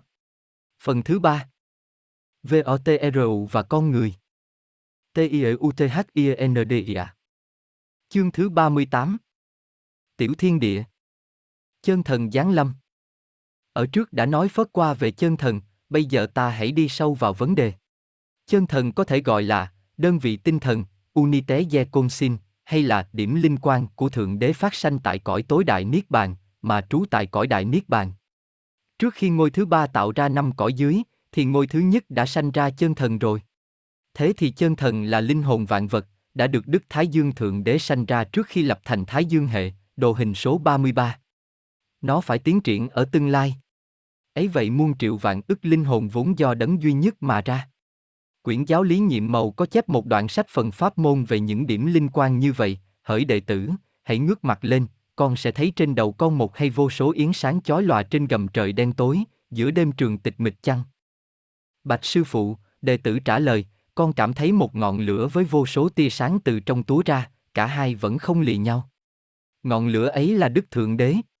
Còn những tia sáng là, những chân thần. Nên lưu ý đến chữ không lìa vì nó chỉ rằng, chân thần vốn là Thượng Đế vậy. Người ta có thể gọi chân thần là hiện thân của Đức Thượng Đế tại cõi thấp. Mặc dầu chân thần được tự do hoạt động như một cá nhân riêng biệt chớ nó vẫn liên kết với Đức Thượng Đế bằng một đường quan tuyến phi thường. Thông thiên học gọi là chân thần là Di Vàm, Kinh Samkhya gọi là Purusa, Kinh Phệ Đà, Vedanta gọi là chân ngã đặc biệt. Phật giáo gọi là tâm Phật. Người ta còn gọi chân thần bằng nhiều danh từ nữa là Nguyên thần, chơn như, tam giác nguyên thủy, kháng quan yên lặng, cha ở trên trời. Trong lúc chân thần ở tại cõi đại niết bàn chờ cơ hội thuận tiện để phóng tia xuống cõi dưới, thì ngôi thứ ba lại làm việc không ngừng để tạo ra những miếng đất lành cho những cây quý hậu lai. Một khi ngôi thứ ba đã tạo ra cơ sở rồi, sáu và ngôi thứ nhì đã dệt xong những hình thể, thì chân thần mới phân thân bằng cách phóng tia để đi sâu vào biển vật chất, nhập trong hình sắc đặng tiến hóa. Những tia sáng thiên liêng ấy phải chinh phục vật chất và kinh nghiệm tất cả sự rung động của năm cõi dưới. Chúng nó phải đào luyện chất khí các cõi ấy, để làm những hình thể thích hợp. Còn chân thần luôn luôn ở trên cõi đại niết bàn, chúng nó vẫn ở vĩnh viễn trong lòng đức từ phụ. Mặc dầu, chúng nó có đủ đức tánh của Thượng Đế, nhưng chỉ trong thời kỳ phôi thai thôi, chúng nó cần phải trải qua sự khổ để trở nên toàn thiện như đức từ phụ vậy. Kinh Corinthi có nói rằng, mỗi chân thần phải đi sâu vào vật chất, đặng làm chủ vật chất. Lúc giáng lâm thì yếu, mà lúc trở về lại mạnh. Toàn tri, toàn lực ở cõi đại niết bàn, chớ ở mấy cõi dưới chân thần lại vô tri, vô giác. Bởi muốn được toàn tri, toàn lực đủ các cõi, nghĩa là có thể đáp lại những sự rung động những cõi ấy, mà chân thần phải phân thân học hỏi. Phải tự khoác trên tia sáng trong sạch của mình những chiếc áo thô kịch của vật chất. Một khi tia sáng ấy đã hoàn toàn minh triết, thì nó sẽ trở về nhập một với chân thần trường tồn, thanh tịnh đời đời. Ấy là lúc con người đã đắc quả toàn giác. Có hai hạng chân thần. A, à, một hạng không chịu chế phục vật chất ở cõi thấp, cứ ở tại cõi đại niết bàn, cộng tác với Đức Thượng Đế mà thôi. B. Một hạng tình nguyện xuống mấy cõi dưới để học hỏi và kinh nghiệm hầu chinh phục vật chất các giới, và trở nên những vị Thượng Đế mai sau. Đây là con đường tiến hóa của chân thần. Chân thần nhập vật chất, nghĩa là bao bọc lấy mình những chất khí các cõi mà nó phải đi ngang qua. Tỷ như đi ngang cõi trí là cõi, thượng thiên, nó lấy chất thượng thanh khí mà làm ra cái thể trí, cogmento. Khi nó đi ngang cõi vía, là cõi trung giới, nó lấy chất thanh khí mà làm ra cõi vía. Khi nó đi ngang qua cõi trần, nó lấy chất hồng trần mà làm ra cái phách và xác thịt. Khi chân thần nhập vào kim thạch là nó xuống thấp hơn hết. Bấy giờ nó mới khởi trở lên, để về nguyên bổn. Chương thứ 39 Bảy cung Trong Thái Dương hệ có biết bao nhiêu chân thần, song chỉ có bảy hạng, hay bảy cung, khác nhau mà thôi, cũng như những chất kết thành võ trụ có bảy thứ vậy, đồ hình số 34. Ba trạng thái của chân thần là ý chí, minh triết và bác ái. Ở trước ta đã thấy ba trạng thái này liên quan với ba trạng thái của vật chất là động, ra giác, tịnh, tama và nhịp, sát va, xem đồ hình 17. Chúng ta đã nói rằng, mỗi chân thần đều thuộc về một cung, nhưng thật ra mỗi chân thần đều có bảy tánh của bảy cung mà trong đó có một cung chói rạng hơn các cung khác. Không có một chân thần mà không liên kết với một trong bảy vị huyền thiên thượng đế, bảy logoi planti, là bảy đường kinh chuyển sang thần lực của Đức Thái Dương Thượng Đế là cha chung vạn vật nơi Thái Dương hệ của Ngài. Bởi vậy, mỗi sự vận động nhỏ nhất của một đấng ấy đều có ảnh hưởng đến những chân thần, vì chúng nó là sớ thịt của sớ thịt của Ngài, là tia sáng của ngọn lửa Ngài. Do đó, mà các nhà chiêm tinh mới đoán số đặng. Lại nữa, chân thần nào do một đấng huyền thiên thượng đế sanh ra, bảy thì luôn luôn trên đường tiến hóa tráng thực hiện đặng nhiều đức tánh của đấng tạo hóa mình hơn là các đấng khác. Chi nên ta mới dễ phân biệt đặng người thuộc cung nào. Thường thường thì mỗi chân thần đều cứ mãi ở tại cung của mình, cho tới khi mình đi mút đường tiến hóa, hiệp nhất với đấng huyền thiên thượng đế đã sanh ra mình. Tuy vậy, chân thần cũng có thể thay đổi cung, nhờ sự trung gian của một trong bảy vị huyền thiên thượng đế. Ta đã nói tất cả chân thần đều thuộc về bảy cung. Bảy cung ấy là Cung thứ nhất, coi về chánh trị. Cung thứ nhì, coi về tôn giáo. Cung thứ ba, coi về thiên văn. Cung thứ tư, coi về mỹ thuật. Cung thứ năm, về khoa học. Cung thứ sáu, về tín ngưỡng. Cung thứ bảy, về pháp môn và phù thủy. Mỗi cung chia ra làm bảy chi. Không có cung nào cao hay cung nào thấp cả. Mỗi người chúng ta đều thuộc về một trong bảy cung ấy. Nhưng khó mà biết được một người thường nhân thuộc về cung nào, vì người ấy bị chìm đắm trong vật chất làm mất bản tánh đi, và đã gây ra nhiều quả báo làm lu lờ đặc tính của chân nhân. Có khi trọn kiếp cũng chưa tìm đặng cái cung chính của mình. Nhưng đối với người đã để chân lên đường đạo và đã tiến hóa nhiều, thì tất nhiên biểu lộ một cách rõ ràng cái đặc tính của cung mình, cái đặc tính ấy hướng dẫn sự hành động và dắt dìu mình đến thọ giáo với một chân sư thuộc về cung đó. Chương thứ 40 Đặc tính của mỗi cung Người thuộc về cung thứ nhất sẽ đoạt đặng mục đích là nhờ nghị lực mạnh mẽ của mình, chớ không cần tìm hiểu phải dùng phương pháp nào. Người thuộc về cung thứ nhì cũng dùng nghị lực vậy, nhưng nhờ sự minh triết nên biết trước rất rõ ràng những phương pháp tốt đẹp hơn hết để đoạt thành ý nguyện. Người thuộc về cung thứ ba thì dùng mãnh lực của cõi thượng giới và ráng chọn lựa kỹ lưỡng ngày giờ tốt, nghĩa là để ý đến khoa thiên văn, có ảnh hưởng thuận tiện cho mục đích của mình. Người thuộc về cung thứ tư thì dùng mãnh lực của cõi hồng trần tức là mãnh lực của tinh khí, ether. Người thuộc về cung thứ năm thì dùng mãnh lực của cõi trung giới tức là làm ánh sáng gọi là thanh khí quan tuyến. Người thuộc về cung thứ sáu, thì dùng mãnh lực của đức tin đối với đấng thiên liêng và lòng mộ đạo của mình để đoạt ý nguyện. Người thuộc về cung thứ bảy, thì dùng những câu thần chú và nhờ sự giúp đỡ của các vị ấy. Nếu ta xem phương pháp chữa bệnh thì sẽ biết người thuộc về cung nào rất dễ. Người thuộc về cung thứ nhất, thì rút sức mạnh của trời đất đặng trị bệnh. Người thuộc về cung thứ nhì thì biết rõ căn bản của tật bệnh, và biết dùng ý chí để đoạt thành mục đích. Người thuộc về cung thứ ba thì chọn lúc nào điển lực của hành tinh thuận lợi mới cho uống thuốc, hoặc làm thuốc. Người thuộc về cung thứ tư lại công dụng phương pháp ngoại khoa, thuộc về thể chất, để chữa bệnh như đấm, bóp, chà, cạo gió vờ vờ. Người thuộc về cung thứ năm lại ưa dùng thuốc luôn. Người thuộc về cung thứ sáu lại trị bệnh bằng đức tin. Người thuộc về cung thứ bảy thì dùng thần chú và cách cầu đảo thánh thần để nhờ giúp sức. Người chữa bệnh có thể dùng một lượt hai ba phương pháp đã kể trên, nhưng người ấy tự thấy cái phương pháp hợp với cung của mình là hiệu lực. Một đặc tánh của cung thứ nhất là ý chí. Đức đế quân Moria đứng đầu cung thứ nhất. Tiền kiếp ngài là một vị vua nước Radiputa, Bắc Ấn Độ. Ngài có một bộ râu đen rẽ làm hai, tóc màu nâu, lồng thòng hai bên vai, đôi mắt đen và sắc sảo đầy vẻ oai hùng. Ngài cao sáu thước, sáu thước mộc. Ngài nói năng gọn gàng nghiêm trang và vắn tắt, khiến ai cũng phải phục tùng và vần lời tức khắc. Ngài tượng trưng sự uy lực vô cùng mãnh liệt và sức mạnh tinh thần. Đức Moria sẽ kế vị Đức Bàn Cổ Vaivasata để làm Đức Bàn Cổ cho giống dân chánh thứ sáu, giống dân này sẽ sanh ra trong 700 năm nữa. Hiện giờ Ngài còn giữ sát phạm ở xứ Tây Tạng. Ngài tạo lập các quốc gia, rèn đúc những bậc anh hùng liệt sĩ, khuyến khích các nhà lãnh đạo lập nền chánh quốc cho hợp với thời thế duy tân. Ngài hướng dẫn loài người. Trong bao nhiêu thế kỷ, Ngài nuôi dưỡng những đức tánh của một giống dân và đợi đúng thời kỳ, Ngài giúp chúng nó nảy nở trong giống dân phụ. Các vị vua chúa, các thủ tướng, các nhà ngoại giao, các quân nhân đều thuộc về cung thứ nhất. Hai, đặc tánh của cung thứ nhì là BACAI và MINHTRGT. Đức đế quân Cúc Humi hay Đức Cao Thu Mi, trưởng quản cung thứ nhì. Tiền kiếp ngài là Đức Pythagore. Ngài đầu thai lần chót lấy xác người Bà La Môn ở xứ Kachemi. Mặc dầu đã đắc quả làm một vị đế quân, trên chân tiên một bực. Ngài vẫn giữ xác phàm tại cõi trần nơi triền núi Himalaya 8. Xác Ngài vẫn như thế mãi không già, tuổi Ngài độ 45, mặt Ngài sáng rỡ như phần đông người Anh các lợi. Tướng mạo hiền từ và đức hạnh. Đôi mắt Ngài màu xanh chứa chan tình bái ái và sự phúc lạc. Tóc trâu Ngài đen dợt, lấp lánh ánh vàng, khi có mặt trời chiếu vào. Gương mặt của Ngài khó tả ra cho đúng, vì nét nó thay đổi liền liền, nhất là lúc Ngài nở nụ cười.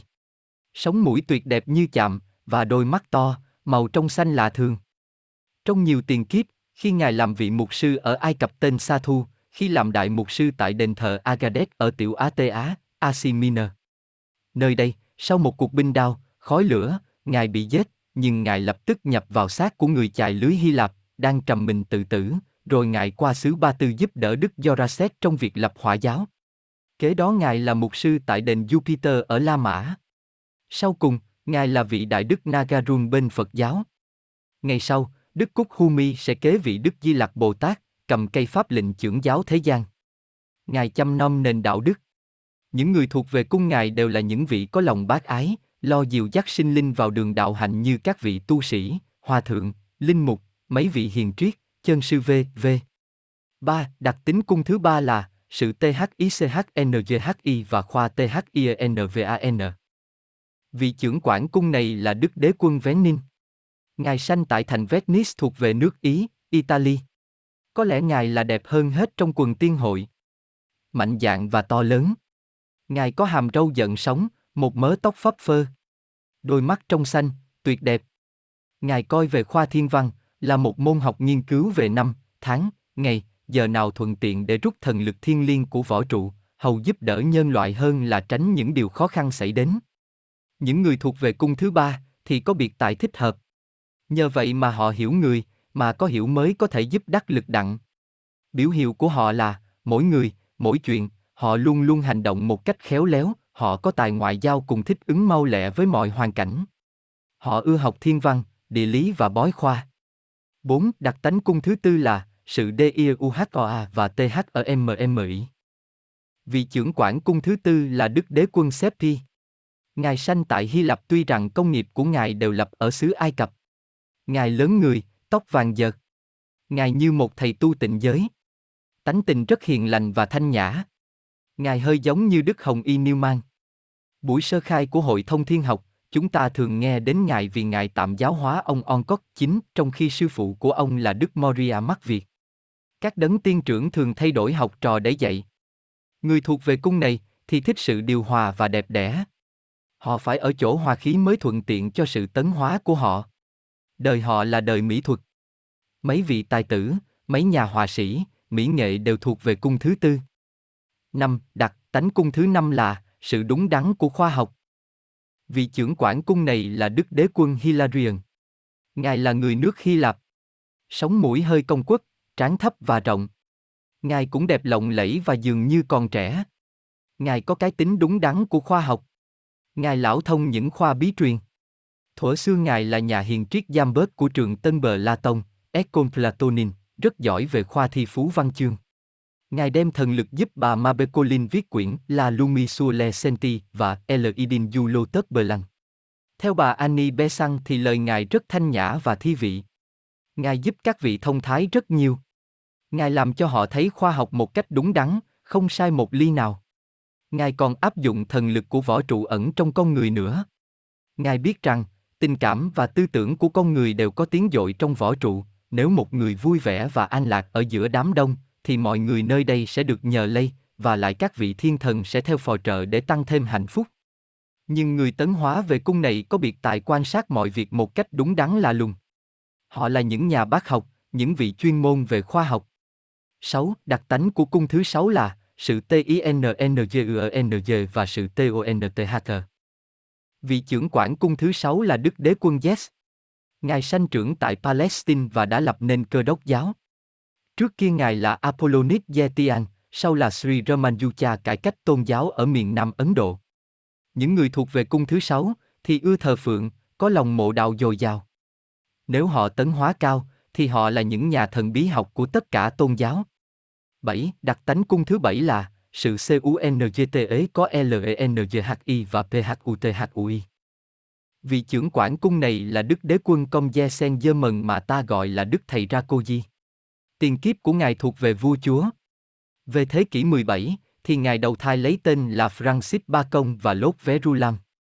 Hồi thế kỷ thứ 16 thì ngài là thầy tu Robert, và ở thế kỷ thứ 15, ngài là hung gai Ngài cũng là Christian Rosenser lúc thế kỷ thứ 14, và lúc thế kỷ 13, ngài là Roger Ba công tức là Adepta Hungry của khoa thần bí. Ngài cũng là nhà triết học Broker của phái Tân Bờ La Tông và Sen Anban, vị tuẩn giáo, ở nước Anh hồi thế kỷ 4. Đức Sen Dơ Mần có vẻ huy hoàng của một nhà vua hồi thế kỷ thứ 18 và cốt cách của một vị võ tướng. Tướng mạo vương giả và hiền lành của Ngài thâu phục nhân tâm. Đôi mắt to lớn và nâu sậm của Ngài đầy vẻ từ bi, bác ái. Sắc mặt của Ngài trắng dợt, với mớ tóc màu sậm hớt ngắn, rẽ ngay giữa đầu và chải từ trán ra sau ót. Ngày thường ngự trong cái đền đài ở nước hung gia lợi là gia sản của tổ phụ để lại, cách đây nhiều thế kỷ. Trong lúc ngài hành lễ, thì thường mặc y phục nhiều màu sắc và mang nhiều nữ trang quý giá và tốt đẹp vô cùng. Ngài có một bộ đồ dệt bằng chỉ vàng, trước kia thuộc về hoàng đế La Mã. Trên choàng lại có một cái kẹp nhận hột xoàn, hình ngôi sao bảy nhánh. Có khi ngài mặc áo màu tím thật đẹp. Công việc của Đức Sen Dơ Mần là làm theo lễ giáo của thần quyền và thần bí, vì Ngài coi về khoa pháp môn và phù thủy. Ngài thường sai khiến các vị thiên thần, và những vị này vui lòng tận tụy thi hành mạng lệnh của Ngài. Ngài là chúa tể của những nghi lễ và cúng kiến. Ngài lo về sự văn chương cho các nước Âu Châu và chấn hưng nền khoa học siêu hình. Ngài cũng lo lắng về chánh trị quốc tế và sự khai hóa các quốc gia trên thế giới. Bởi mỗi người thuộc về mỗi cung trên đây nên phải tìm coi mình hợp với cung nào rồi ráng mở đức tánh cung ấy. Đây là những tư tưởng kiểu mẫu của mỗi cung do ông C.V. Littbetet viết ra cho những người có chí nguyện trong mình để giúp đời. Tư tưởng về Một, cung thứ nhất là MANHLUC. Tôi sẽ mạnh mẽ, gan dạ và bền chí trong việc phụng sự. Tư tưởng về Hai, cung thứ nhì là MINHTRIET. Tôi sẽ đoạt đặng sự minh triết bằng cách mở rộng lòng bác ái, từ bi. Tư tưởng về 3. Cung thứ ba là THICHNGHI hay NHANHAN. Tôi ráng mở năng lực hành động và nói năng tùy theo cơ hội thích nghi và thuận tiện. Tôi ráng đến với mọi người trên con đường riêng của họ, hầu giúp đỡ họ một cách đắc lực hơn. Tư tưởng về 4. Cung thứ tư là sự DEPDE và sự DIUHOA. Tôi ráng hết sức mình đem sự đẹp đẽ và sự điều hòa để vào cuộc sống của tôi và của người xung quanh tôi. Tôi tập quan sát sự đẹp đẽ của vạn vật, hầu phụng sự đắc lực hơn. Tư tưởng về năm Cung thứ năm là KHOAHOC. Tôi mở rộng sự hiểu biết của tôi và tập tánh đúng đắn, phân minh, để giúp đời. Tư tưởng về 6. Cung thứ sáu là lòng FUNGDAO. Tôi mở mang lòng sùng đạo để dìu dắt kẻ khác. Tư tưởng về 7. Cung thứ bảy là sự CUNGTE có LENGHI. Tôi sẽ lấy lễ nghi mà cúng tế trời đất, hầu cầu được ân lành để ban cho sanh chủng. Mỗi người nên mở đức tánh của cung mình trước, rồi sau sẽ lần lượt mở đức tánh của cung khác. Vì lẽ chúng ta cần phải ráng sức làm cho điều hòa những đức tánh khác nhau. Những vị trong quần tiên hội đều chia ra bảy cung rất rõ ràng, và màu sắc hào quang các ngài đều phân minh lắm. Đặc tánh của các ngài hướng dẫn công việc của các ngài. Vậy quần tiên hội là gì? Là một cơ quan để phụng sự Đức Thái Dương Thượng Đế đặng thi hành thiên ý, ấy là Bộ Tổng Tham mưu của Đức Thượng Đế vậy. Nhân viên của Bộ Tổng Tham mưu Thiên Liên này gồm các tiên thánh, từ bực La Hán, bốn lần điểm đạo, sắp lên. Trong ấy có những vị đã bỏ xác phàm và còn giữ xác phàm, như những vị đế quân mà ta vừa kể trên, 10. Các ngài thuộc về hoàng cầu, chớ chẳng phải thuộc về xứ Tây Tạng hay đỉnh núi Hy Mã Lạp Sơn ở Ấn Độ như nhiều người lầm tưởng. Các ngài nhờ những vị đệ tử giao thông với Trần. Đây là bản đồ để chỉ ngôi thứ của các đấng thiên liêng trong quần tiên hội. Bảy cung Chương thứ 41 Những loài khác trong võ trụ Tinh linh hay ngũ hành, Escherichia Nature. Những tinh linh có đường tiến hóa khác xa với đường tiến hóa của nhân loại. 11. Chúng nó cũng do Đức Thượng Đế sanh ra, nó cũng sanh, cũng tử, mặc dầu chúng nó chẳng có xác phàm, bởi vì chúng nó chẳng hề đầu thai vào hàng nhân loại. Đến ngày cuối cùng, các tinh linh cũng sẽ trở về hiệp nhất với đấng, từ phụ, như chúng ta vậy.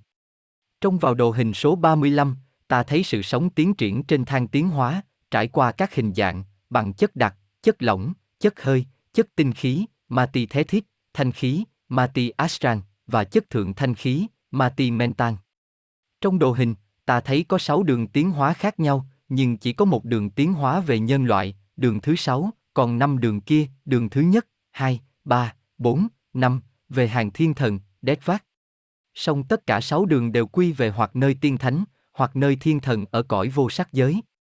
Tiên thánh và thiên thần đều nhập vào hàng đại thiên thần, đi an choang. Loài tinh linh tấn hóa khác với chúng ta rất nhiều. Chúng ta có liên lạc với các loài ấy, vì chúng ta tạm thời ở chung với chúng nó trong một bầu hành tinh, thì chúng nó như kẻ láng giềng tạm của chúng ta vậy. Loài tinh linh có thể gọi là loài tinh hoa cũng được, chúng nó ví như loại cầm thú trên đường tấn hóa của nhân loại. TOATIEU, dầm vào đồ hình ta thấy sự tiến hóa chia ra là 6 đường khác nhau, đường thứ nhất, 2, 3, 4, 5 thì thuộc về hàng thiên thần, còn đường thứ 6 thì thuộc về nhân loại. Tuy là con đường tiến hóa khác nhau nhưng tất cả đều gom về một mối là trở thành các bậc đại thiên thần, Dian Choan, và cao nữa. Xin lưu ý, nhân loại chỉ choáng một phần nhỏ của địa cầu, chớ những loài tinh linh thì đông hơn vô số, lan tràn khắp sông, núi, nước, lửa, đất, khí, trùng trùng, điệp điệp, chung ngang qua tất cả các chất hồng trần. Tinh linh thổ địa thường sống trong cái phách của quả địa cầu. Hình dáng ống nhom, coi dị kỳ, giống như thay ma. Tinh linh có vẻ mặt già khăn, tay chân dài quá độ, da mặt nhăn, mắt nhỏ và đen hơi xéo hai bên. Vị tinh linh này, hình số 36, dường như tượng trưng giống người Lemurai 12. Tinh linh thổ địa không phải thuộc về loại dễ chịu. Theo nhãn quan của ông Dê, Hô Sơn.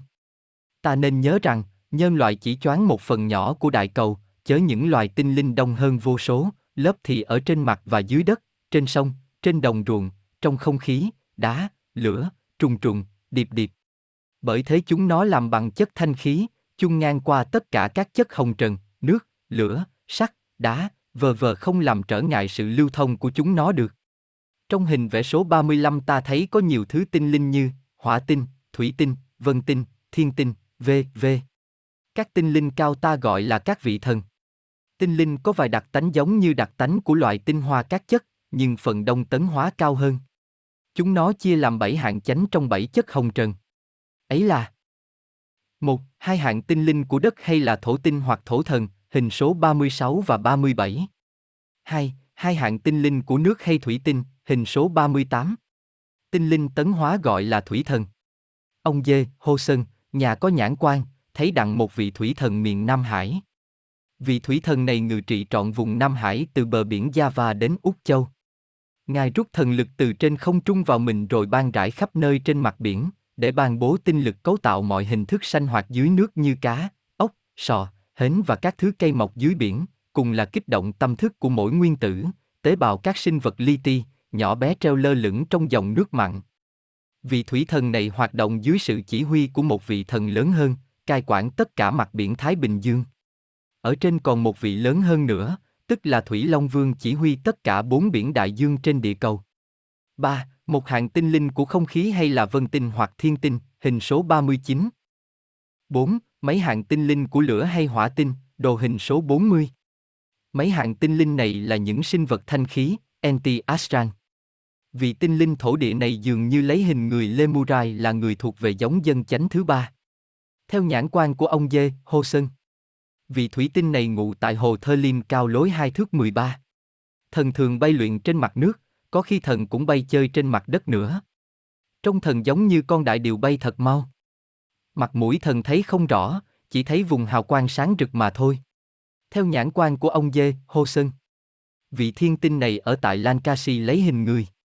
Thiên tinh hay bay từng đoạn rất mau trên không khí, kêu gọi nhau giống như tiếng gió reo. Thiên tinh có cặp cánh to, dài và đẹp đi từ vai tới chân.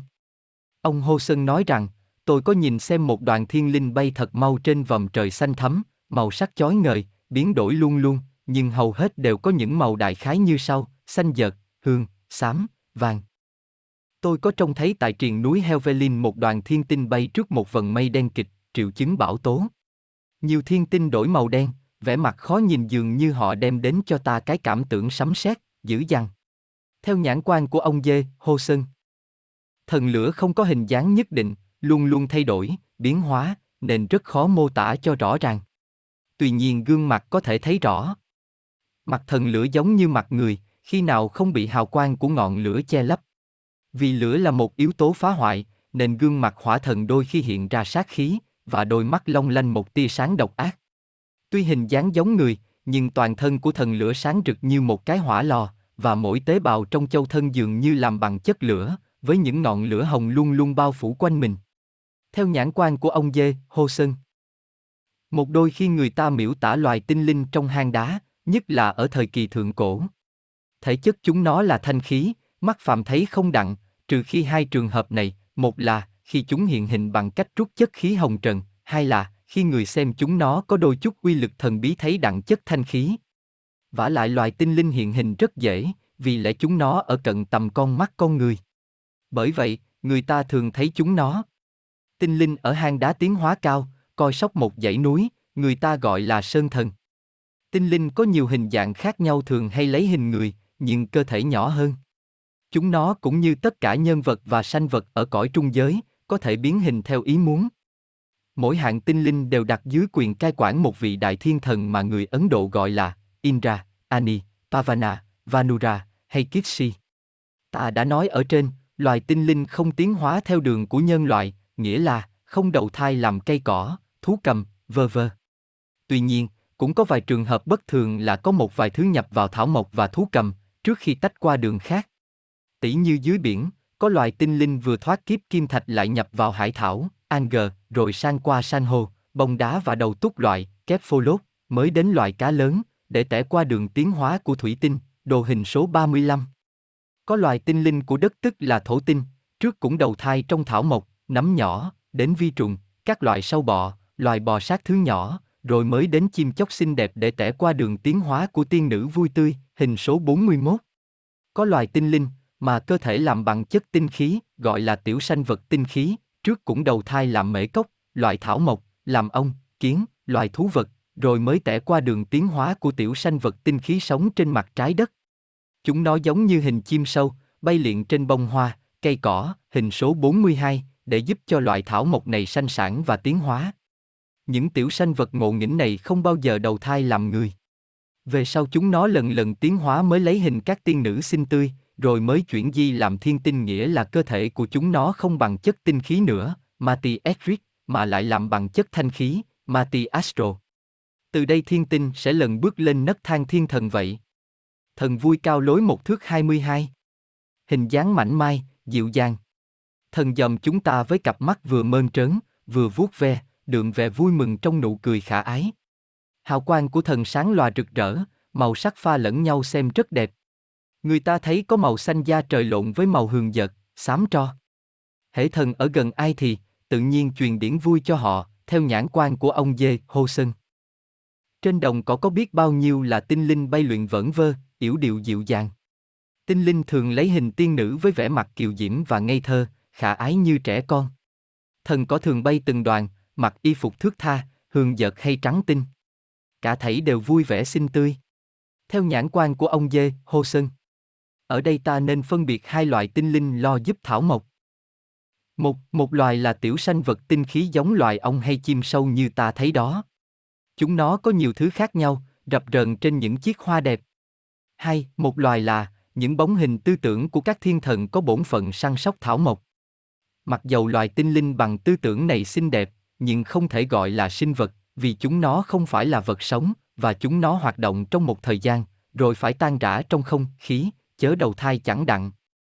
Mỗi khi sự sống đi từ loại này sang loại khác, tỉ như lúc cây cỏ thành thú vật, thú vật thành loài người, v, v, thì ta thấy có nhiều loại nhảy cấp, cũng như học trò giỏi nhảy lớp vậy, đáng lẽ sự sống ở cây cỏ đầu thai làm thú vật, bắt đầu từ loài nhỏ đến loài to, nhưng không phải thế, chân thần, tức là sự sống, ở trong loài cây to không bao giờ đầu thai làm thú vật nhỏ, mà làm thú vật nhà hoặc loại bò sát lớn. Cũng như chân thần của cây da hoặc cây bồ đề không bao giờ đầu thai làm ruồi, mũi hoặc chuột cùng các loài thú nhỏ khác bao giờ. Chính là những đóa hoa cúc và hoa bồ công anh, Pixenlit sẽ thành mấy loài ấy. Những tiểu sanh vật như loại bò sát, không bao giờ bước sang qua loài người liền.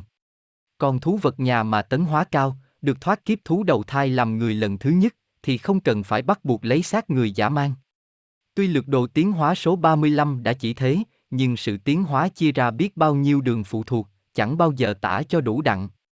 Song ta đã thấy tất cả con đường tiến hóa đều gom về một mối, để đi đến bậc đại thiên thần, đi anh cho hàng.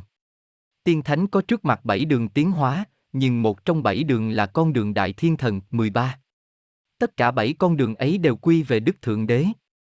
Tinh linh mà thành được thiên thần là khi nào nó tiếp đặng luồng sống sanh hoạt thứ ba của ngôi thứ nhất, cũng giống như thú vật muốn thành người thì phải tiếp luồng sống ấy mới có thể làm một cá nhân riêng biệt, xem đồ hình, ba luồng sống sinh hoạt, số 24.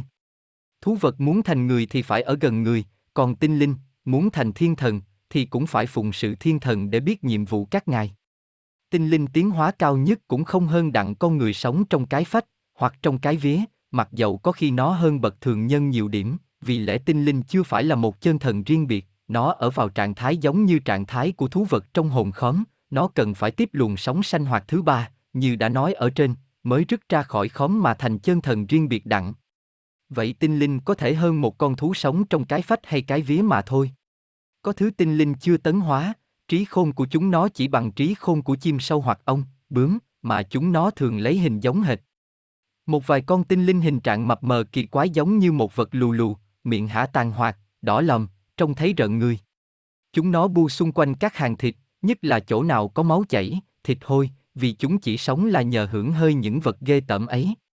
Trên những dĩa cá, tô thịt chúng bay liền chập chờn không ngớt, như bầy ruồi xanh trên thây chết. Ông C, V đúc. Lisbeth có huệ nhãn thấy đặng chúng nó, mà ngài gọi là bầy quỷ trùng. Ngài có tả chúng nó trong Le Cốt Ca Ché Đề Chos, quyển y trương 84. Trong quyển 2 trang 12, Ngài còn nói rằng, cái tập quán ăn thịt cá thu hút một số tinh trùng ghê tởm, miệng đỏ lòm, hả tàn hoạt, dường như để hút máu. Thật là cảnh tượng não lòng, đau thương cho ai có thần nhãn trông vào một phụ nữ xinh đẹp, diễm lệ, mà cho là tử tế và đức hạnh, đi vào một lò thịt để chọn lựa, rờ rẫm, vuốt ve những thây ma, máu nhuộm đỏ lòm. Chúng nó là những nạn nhân của con người vì miếng ăn, mà trở thành hung tợn, đang tâm hành quyết các chân linh ẩn trú trong hình hài thú vật.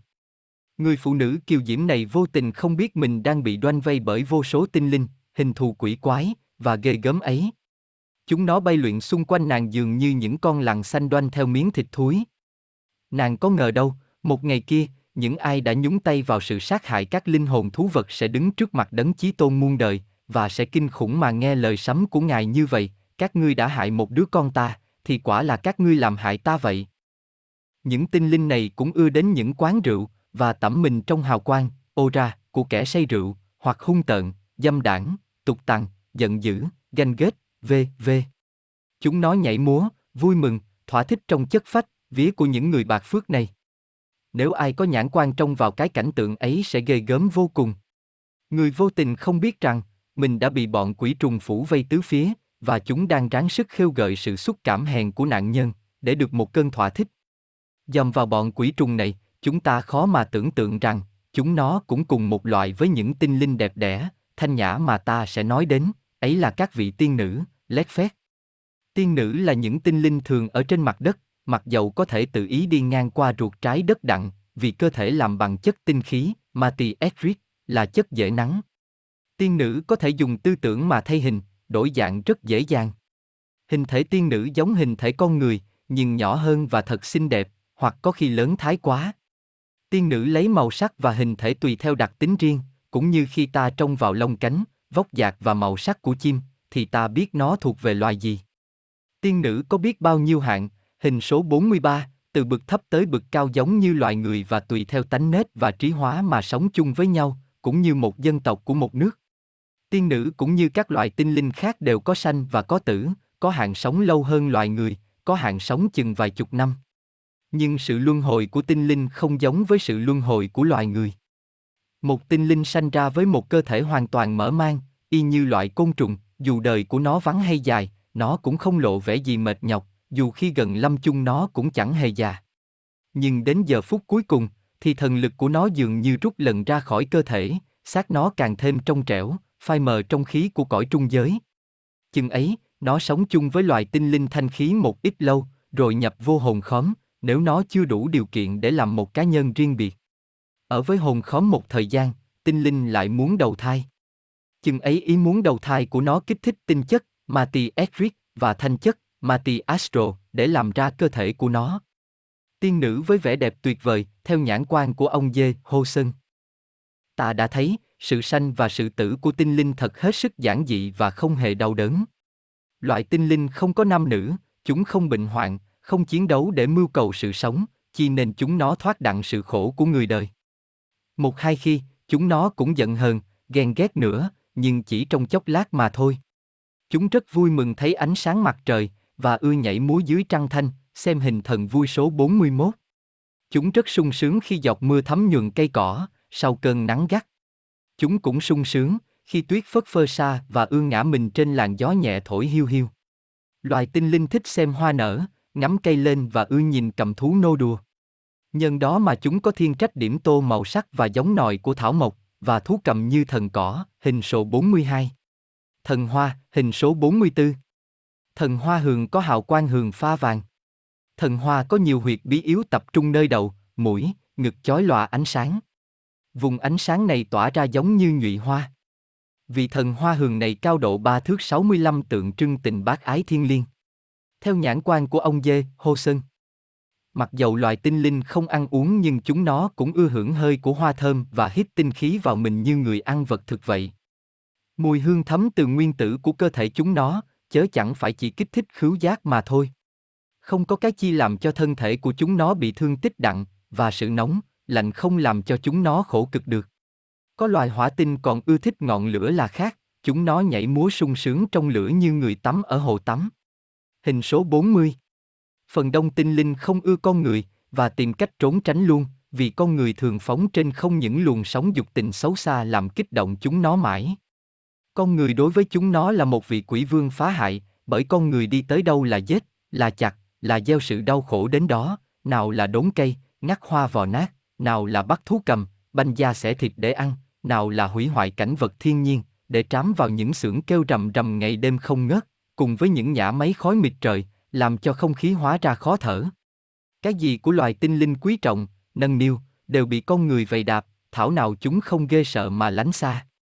Như vậy chẳng phải nói loài tinh linh tiến hóa hơn loài người, chúng chỉ như các trẻ con sung sướng, giản dị, vui vẻ và vô trách nhiệm, và có khi sự khôn, ngoan chúng nó còn thua thú vật nhà của ta nữa, nhưng chúng nó có nhiều đức tánh thanh cao, mà người phàm chưa có.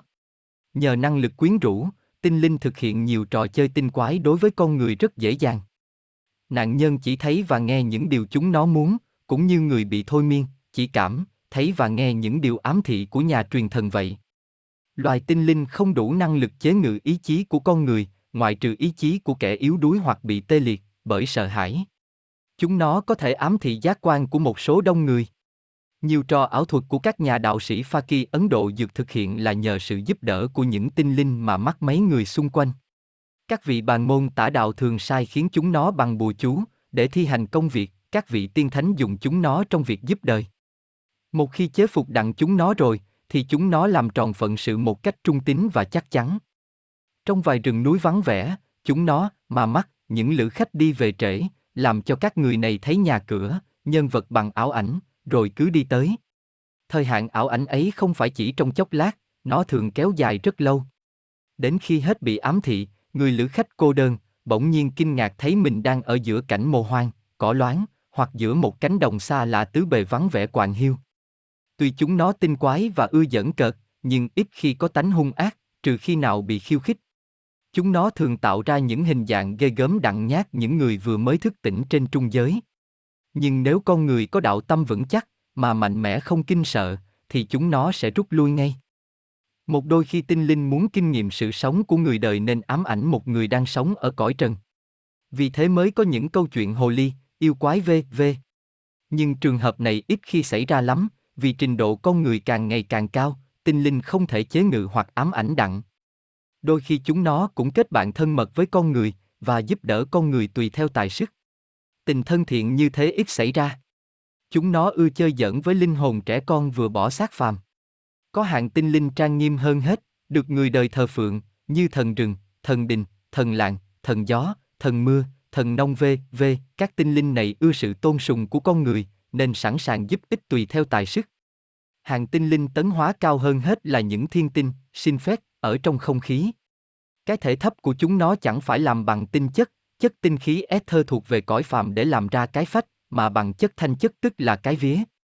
Trí hóa của nó cao hơn hạng tinh linh khác, và ngang hàng với trí hóa của con người, nhưng chúng nó chưa có linh hồn cá tính, chúng nó còn thuộc về hồn khóm. Bởi chúng nó tấn hóa khá cao, nên ráng sức đoạt cho kỳ được một cái linh hồn riêng biệt vĩnh viễn, có thể luân hồi được, hầu trở nên một vị thiên thần. Mỗi vị thiên thần ở cõi trung giới đều có một nhóm tinh linh theo hầu và chịu huấn lệnh. Thiên thần mỏ vàng tại Nam Phi Châu.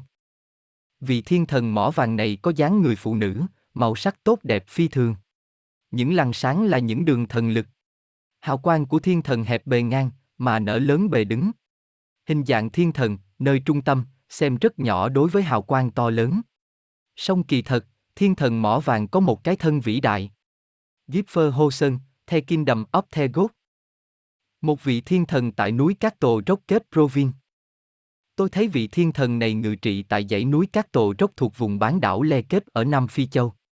Ngài có phận sự chỉ huy sự tiến hóa của loài kim thạch ở dãy núi ấy. Tinh lực sáng tạo của vũ trụ, do hào quang của Ngài phóng ra, cấu tạo những hình thể theo quy mô phép tắc kỹ hà học, để cho loài khoáng vật và cả loài thảo mộc trên dãy núi nương theo đó mà sanh hoạt và biểu lộ tánh chất của chúng. Gipfer Hosen, The Kingdom of the God.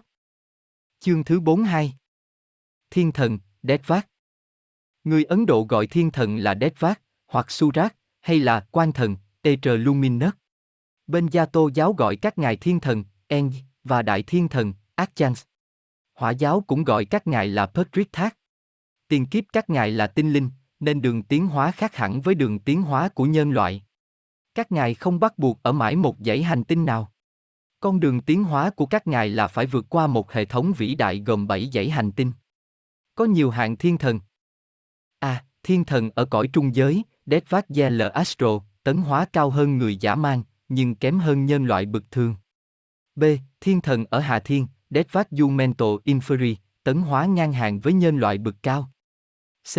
Thiên thần ở cõi Thượng Thiên, Detvat Jumento Superi, tấn hóa ngang hàng với những đệ tử chân tiên được hai hoặc ba lần điểm đạo. Hai cõi trên, Niết Bàn và Bồ Đề cũng có thiên thần vậy. Song các ngài tiến hóa hơn các thiên thần ở cõi dưới nhiều. Các ngài ở cõi nào dùng chất khí cõi ấy mà làm một cái thể để hoạt động, nhưng luôn luôn có năng lực tạo ra một cái thể ở cõi thấp tạm thời. Tỷ như thiên thần ở cõi thượng thiên có thể lấy chất cõi hạ thiên để làm một cái thể tại cõi ấy. Chi nên thiên thần có vô số hình dạng. Một phần rất ít nhân loại trí hóa cao, có năng lực nhập vào hạng thiên thần. Có 330 triệu thiên thần chia ra làm ba hạng. Một thiên thần cõi dục giới, Kamades, là cõi trung giới. Hai thiên thần cõi sắc giới, Rupada. Ba thiên thần cõi vô sắc giới, Arupada, hoạt động ở các cõi thượng thiên, Bồ đề và Niết bàn. Ấn Độ cũng chia thiên thần làm ba hạng chánh, mỗi hạng chánh gồm ba hạng nhỏ. Cả thảy là chín hạng. Cơ đốc giáo chia thiên thần làm chín phẩm thiên sứ. Đạo giáo gọi là cửu phẩm thần tiên. Phật giáo gọi là cửu phẩm liên đài. Thiên thần có năm đường tiến hóa mục đích cuối cùng là hiệp nhất với Đức Thượng Đế, cũng như loài người khi đắc quả rồi cũng được phản bổn hường nguyên hiệp nhất với Ngài vậy. Bởi thân thể thiên thần làm bằng tinh chất của cõi các ngài đang hoạt động, nên sáng lòa và rực rỡ muôn màu. Thiên thần có thể dùng ý chí mà đổi màu sắc và hình thể rất dễ dàng. Nếu thể này không đẹp, thì các ngài bỏ tức thì, và rút tinh chất khác thanh đẹp hơn để làm ra thể mới tinh xảo và chói sáng hơn. Ở cõi thượng thiên, thiên thần làm ra tinh chất hợp với những tư tưởng trừu tượng, những quan niệm cao thượng. Ở cõi hạ thiên, các ngài tạo ra tinh chất hợp với những tư tưởng cụ thể. Ở cõi trung giới, các ngài tạo ra tinh chất hợp với dục vọng. Đại thiên thần là những đấng cao siêu hơn hết. Các ngài ở Thái Dương hệ khác qua giúp Thái Dương hệ của ta. Các ngài cai quản tất cả thiên thần khác từ những thiên thần của ngũ hành cho tới thiên tinh, tinh linh và các loài tinh hoa. Có bảy vị đại thiên thần nhưng chỉ có năm vị hoạt động trong Thái Dương hệ mà thôi. Năm vị ấy là một Indra, đại thiên thần của tinh khí 2. Ani, đại thiên thần của lửa 3. Vayau hay Pavana, đại thiên thần của không khí 4. Vanura, đại thiên thần của nước 5. Kishi hay Kubira, đại thiên thần của đất Toàn thể Thái Dương hệ là trường tiến hóa của các ngài, mà các ngài có bổn phận dìu dắt.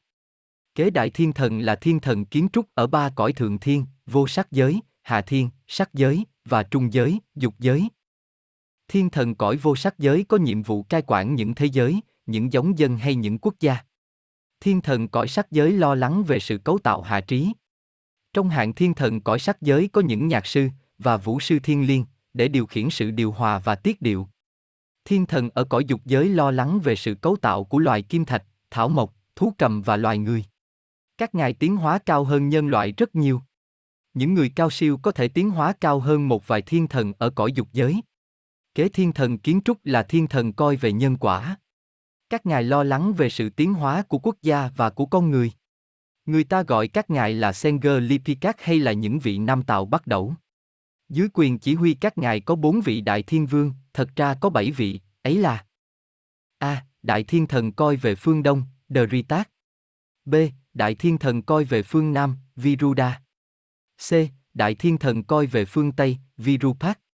D. Đại thiên thần coi về phương Bắc, Vai Sang. Các ngài coi về vận mạng con người và ban cho con người những cơ hội tiến hóa mau lẹ trên đường đạo.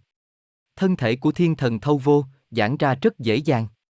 Hào quang các ngài phóng ra ngoài, từ đường trực kính 300 thước đến 3.000 thước. Hình số 45, 46.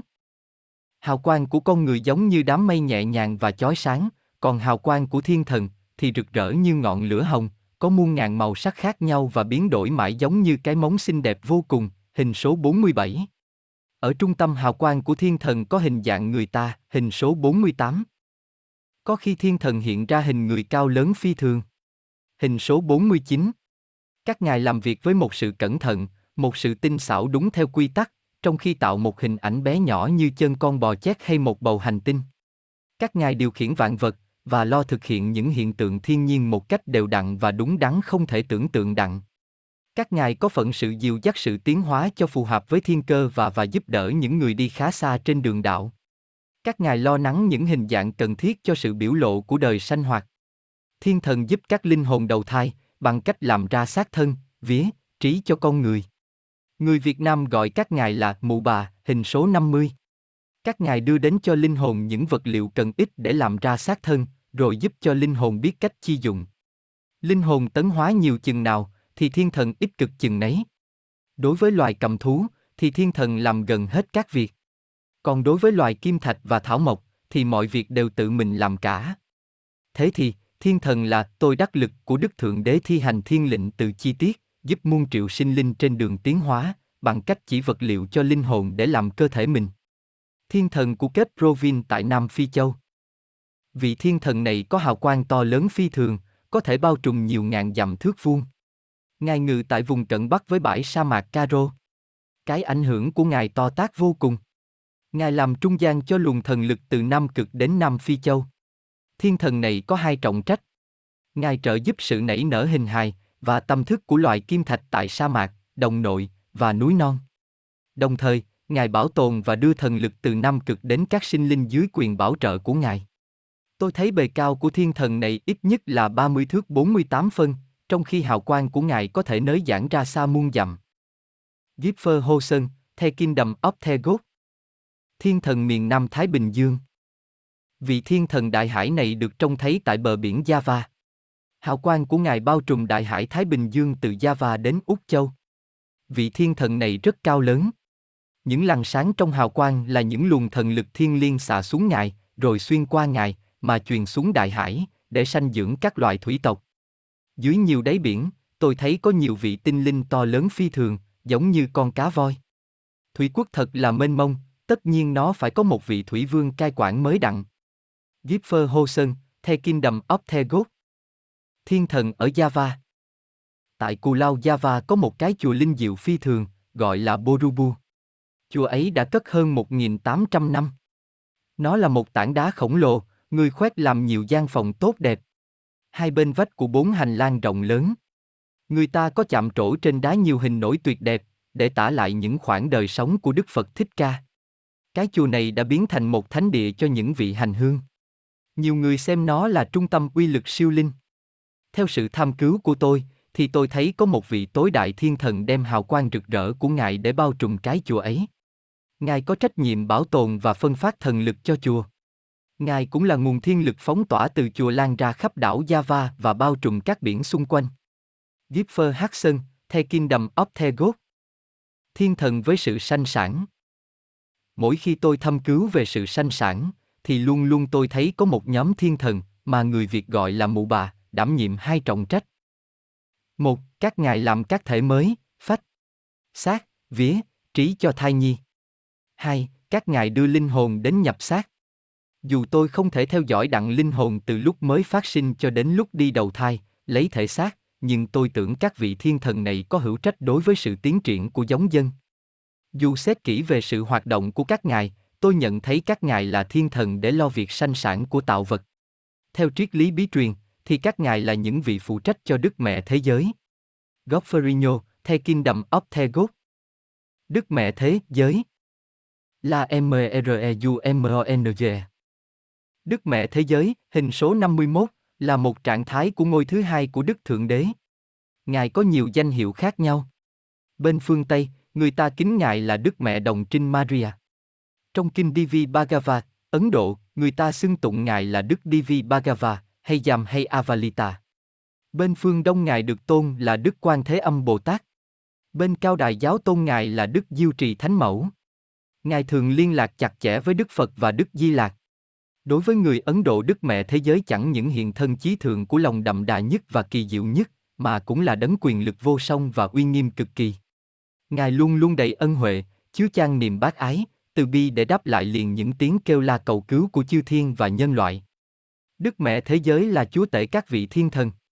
Ngài ngự trong thâm tâm của các môn hạ Ngài. Trong mỗi tầng đẳng cấp cõi trời và cõi phàm, Ngài đều có đại diện. Hình số 52 chỉ cho ta thấy một vị thiên thần đang thọ lệnh Ngài để ban ân huệ cho một đứa trẻ yếu đuối. Sự hoạt động của Ngài rất đổi bao la, trí phàm không tưởng tượng nổi. Dù nhiệm vụ của Ngài là giúp đỡ tất cả sinh linh, nhưng Ngài rất chú tâm đến thiếu nhi và phụ nữ, nhất là lúc sanh sản, vì hai hạng này yếu đuối cần phải bảo bọc và thương yêu nhiều. Đức Mẹ Thế Giới luôn luôn ôm áp họ và ban cho họ sự che chở, sự nương nhờ cần kiếp, để xô đuổi những nét nguy nan, sầu khổ đang lãng vãng quanh mình họ. Hãy biết ai đau khổ thì, khi tham thiền xong, hãy nguyện cầu ngài giúp đỡ người đó. Muốn biết thêm về Đức Mẹ Thế Giới, nên đọc quyển Le Feucrater của Vendelin. Bài cầu nguyện Khẩn đầu quỳ dưới bệ tiền. Tâm thành kính lạy mẹ hiền tối cao. Hào quang muôn trượng lầu lầu. Cung tiên mẹ rải xiết bao lòng từ. Độ người khuya sớm sầu tư. Độ người thoát khổ, diệt trường nghiệp căn ví như bóng nguyệt đêm rằm. Vàng gieo khắp chốn, đâu rằng trượt thanh.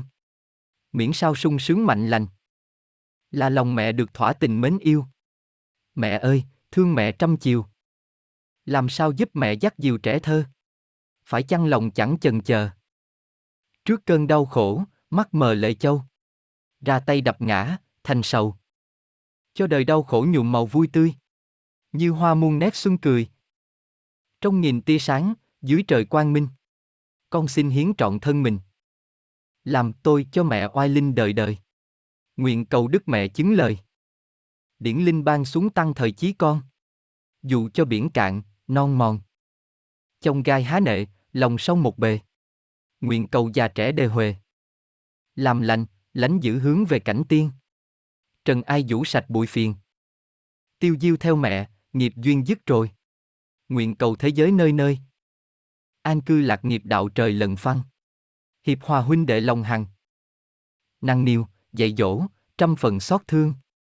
Nguyện cầu bệnh khổ tai ương. Nhanh dương mẹ rưới khỏi vương hòa sâu. Mạnh lành, tiến bước đạo màu Đường tu mở lối, hoàn cầu chuyển lây. Nguyện cầu dạ đói được đầy. Lộc trời no ấm, thân gầy nở nang.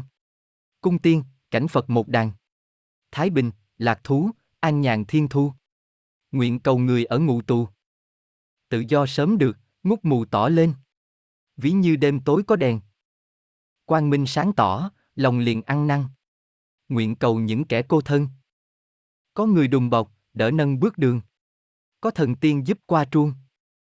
Đặng sau có dịp tìm đường về ngôi. Mẹ ơi lạy mẹ cung trời. Xót thương trần thế chơi vơi bể sau Hướng về đức mẹ vọng cầu. Mong chừa lỗi trước, đạo màu lần đi. Mẹ lành bác ái, từ bi. Cam lồ nước nhược giải nguyên người đời. Làm cho thấy đặng cơ trời.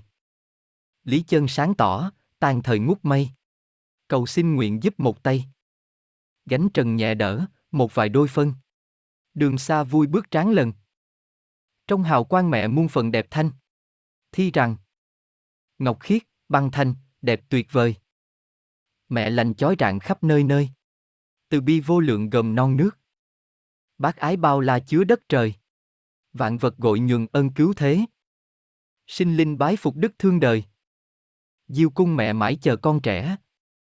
Thoát gánh trận ai sớm phản hồi. Ta thấy một vị thiên thần đang ban sức khỏe cho đứa trẻ yếu đuối ngồi chơi dưới đất. Phương pháp thông thường của ngài là trước nhất đem thần lực xạ ngay vào hào quang của đứa bé đau yếu ấy, làm cho tản mất những vết ứ động xấu xa trong phách và cái vía của nó, ngài đuổi ra ngoài những chất hại cho sức khỏe và làm cho cái xác và các thanh thể đặng điều hòa. Việc làm của ngài tự như các nhà thôi miên thuật truyền thần. Việc này được hiệu quả nhiều là khi con người hữu ý hợp sức với ngài hầu trợ lực ngài. Gipfer Hô Sơn, The Kingdom of the God. Chương thứ 43 Trọng trách của thiên thần Thiên thần có trọng trách đối với chân thần tại cõi đại Niết Bàn. Như ta thấy ở trước, chân thần có ba trạng thái, ý chí, minh triết và hoạt động 14. Nhưng theo ý tôi tưởng thì, minh triết và bác ái là một trạng thái mà thôi, vì biểu tượng của minh triết là bác ái, bác ái có cái uy lực gom các sự phân ly đặng đem về nơi hiệp nhất, rút trong quyển Etuc Sula Consin của bà A. B. sang nơi trang 7.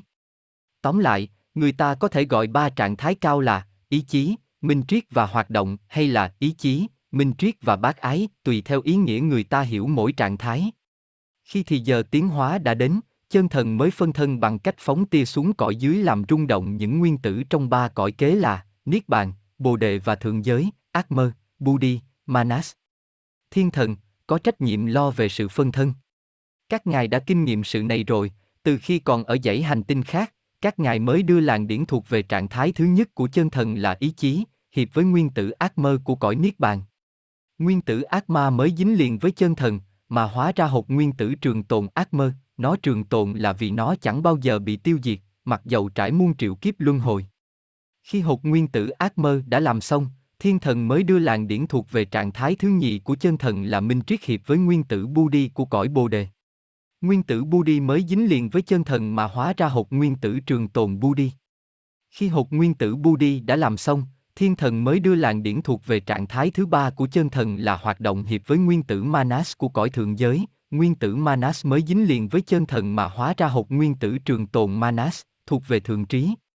Nhân đó mà người ta gọi là ác mơ, Budi Manas, là tia sáng của chân thần xẹt xuống ba cõi dưới là Niết Bàn, Bồ Đề và Thượng Giới, đồ hình số 53. Tia sáng ác mơ, Budi Manas được gọi bằng nhiều danh từ là Ba ngôi cao của chân thần Tam thể thượng Ba ngôi trí huệ Ác mơ, Budi Manas Di vầm. Chân tâm. Chân ngã. Chân thần. Thiên tánh. Anh hồn. Chân nhân. Chân thần cứ ở mãi trên cõi đại niết bàn và sanh sống ở các cõi dưới nhờ tia sáng ác mơ, Budi, Manas. Tại sao chân thần không tự mình xuống ba cõi dưới lại phóng tia xuống mà thôi, vì bản thể chân thần quá tinh anh, xuống mấy cõi thấp không chịu nổi với những sự rung động không được thanh.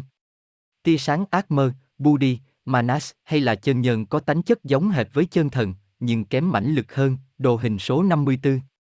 Trên cõi đại niết bàn, chân thần đủ thần lực, ý thức và linh hoạt, nhưng ở ba cõi dưới, nó chỉ là một hột giống, một bào thai vô tri giác, bị bỏ rơi và bất lực. Nó chỉ sống và hành động bằng ba hột nguyên tử trường tồn, ác mơ, Budi, Manas đã chiếm được.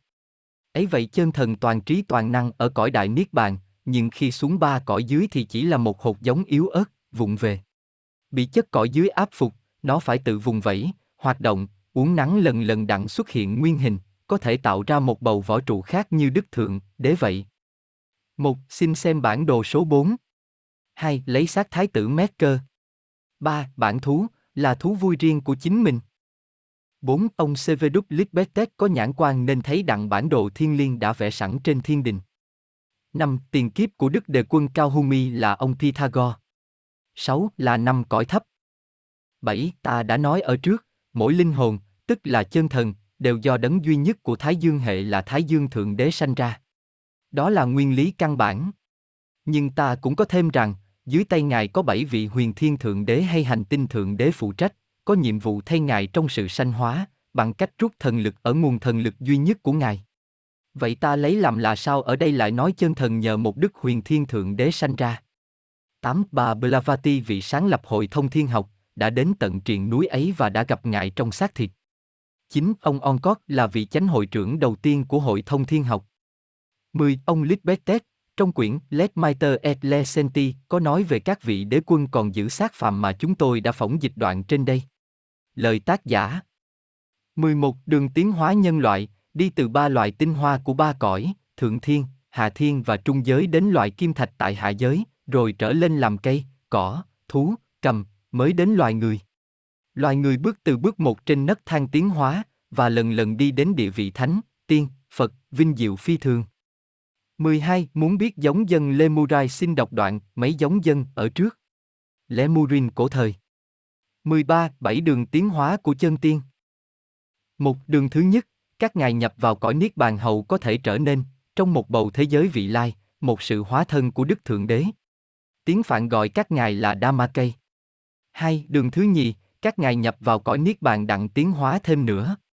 Tiếng Phạn gọi các ngài Sambokaka. Ba, đường thứ ba, các ngài không chịu nhập vào cõi niết bàn, vẫn ở cõi thấp, không giữ chức trên thiên đình các ngài lấy xác phàm, chỉ ban rải thần lực cho nhân loại. Tiếng Phạn gọi các ngài là Nimanka. Bốn, Đường thứ tư, các ngài giữ xác phàm, ở cõi trần, giúp nhân loại và lãnh chức trong quần tiên hội. Năm, Đường thứ năm, các ngài hiệp sức với thiên thần lo tạo dãy hành tinh mới, khi một dãy hành tinh kia sắp bị tan rã. 6. Đường thứ sáu, các ngài nhập vào đường tiến hóa của các vị đại thiên thần.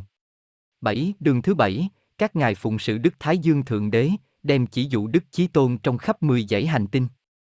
14. Xin chú ý, ba trạng thái của chân thần có thể gọi là ý chí, minh triết và bác ái, chúng nó cũng chỉ ba trạng thái của tam thể thường. Nhưng trong ba trạng thái này, tôi, là bà A, B Xăng, thấy trạng thái hoạt động bị bỏ rơi, và trạng thái bác ái lại lập hai lần, chỉ trừ khi nào người ta hiểu bác ái và hoạt động là một, bởi thật ra bác ái quả là hoạt động vậy. Nhưng theo ý tôi tưởng thì, minh triết và bác ái là một trạng thái mà thôi, vì biểu tượng của minh triết là bác ái, bác ái có cái uy lực gom các sự phân ly đặng đem về nơi hiệp nhất, rút trong quyển Etuc Sula Consin của bà A, B sang nơi trang 7. Tóm lại, người ta có thể gọi ba trạng thái cao là ý chí, minh triết và hoạt động hay là ý chí, minh triết và bác ái, tùy theo ý nghĩa người ta hiểu mỗi trạng thái.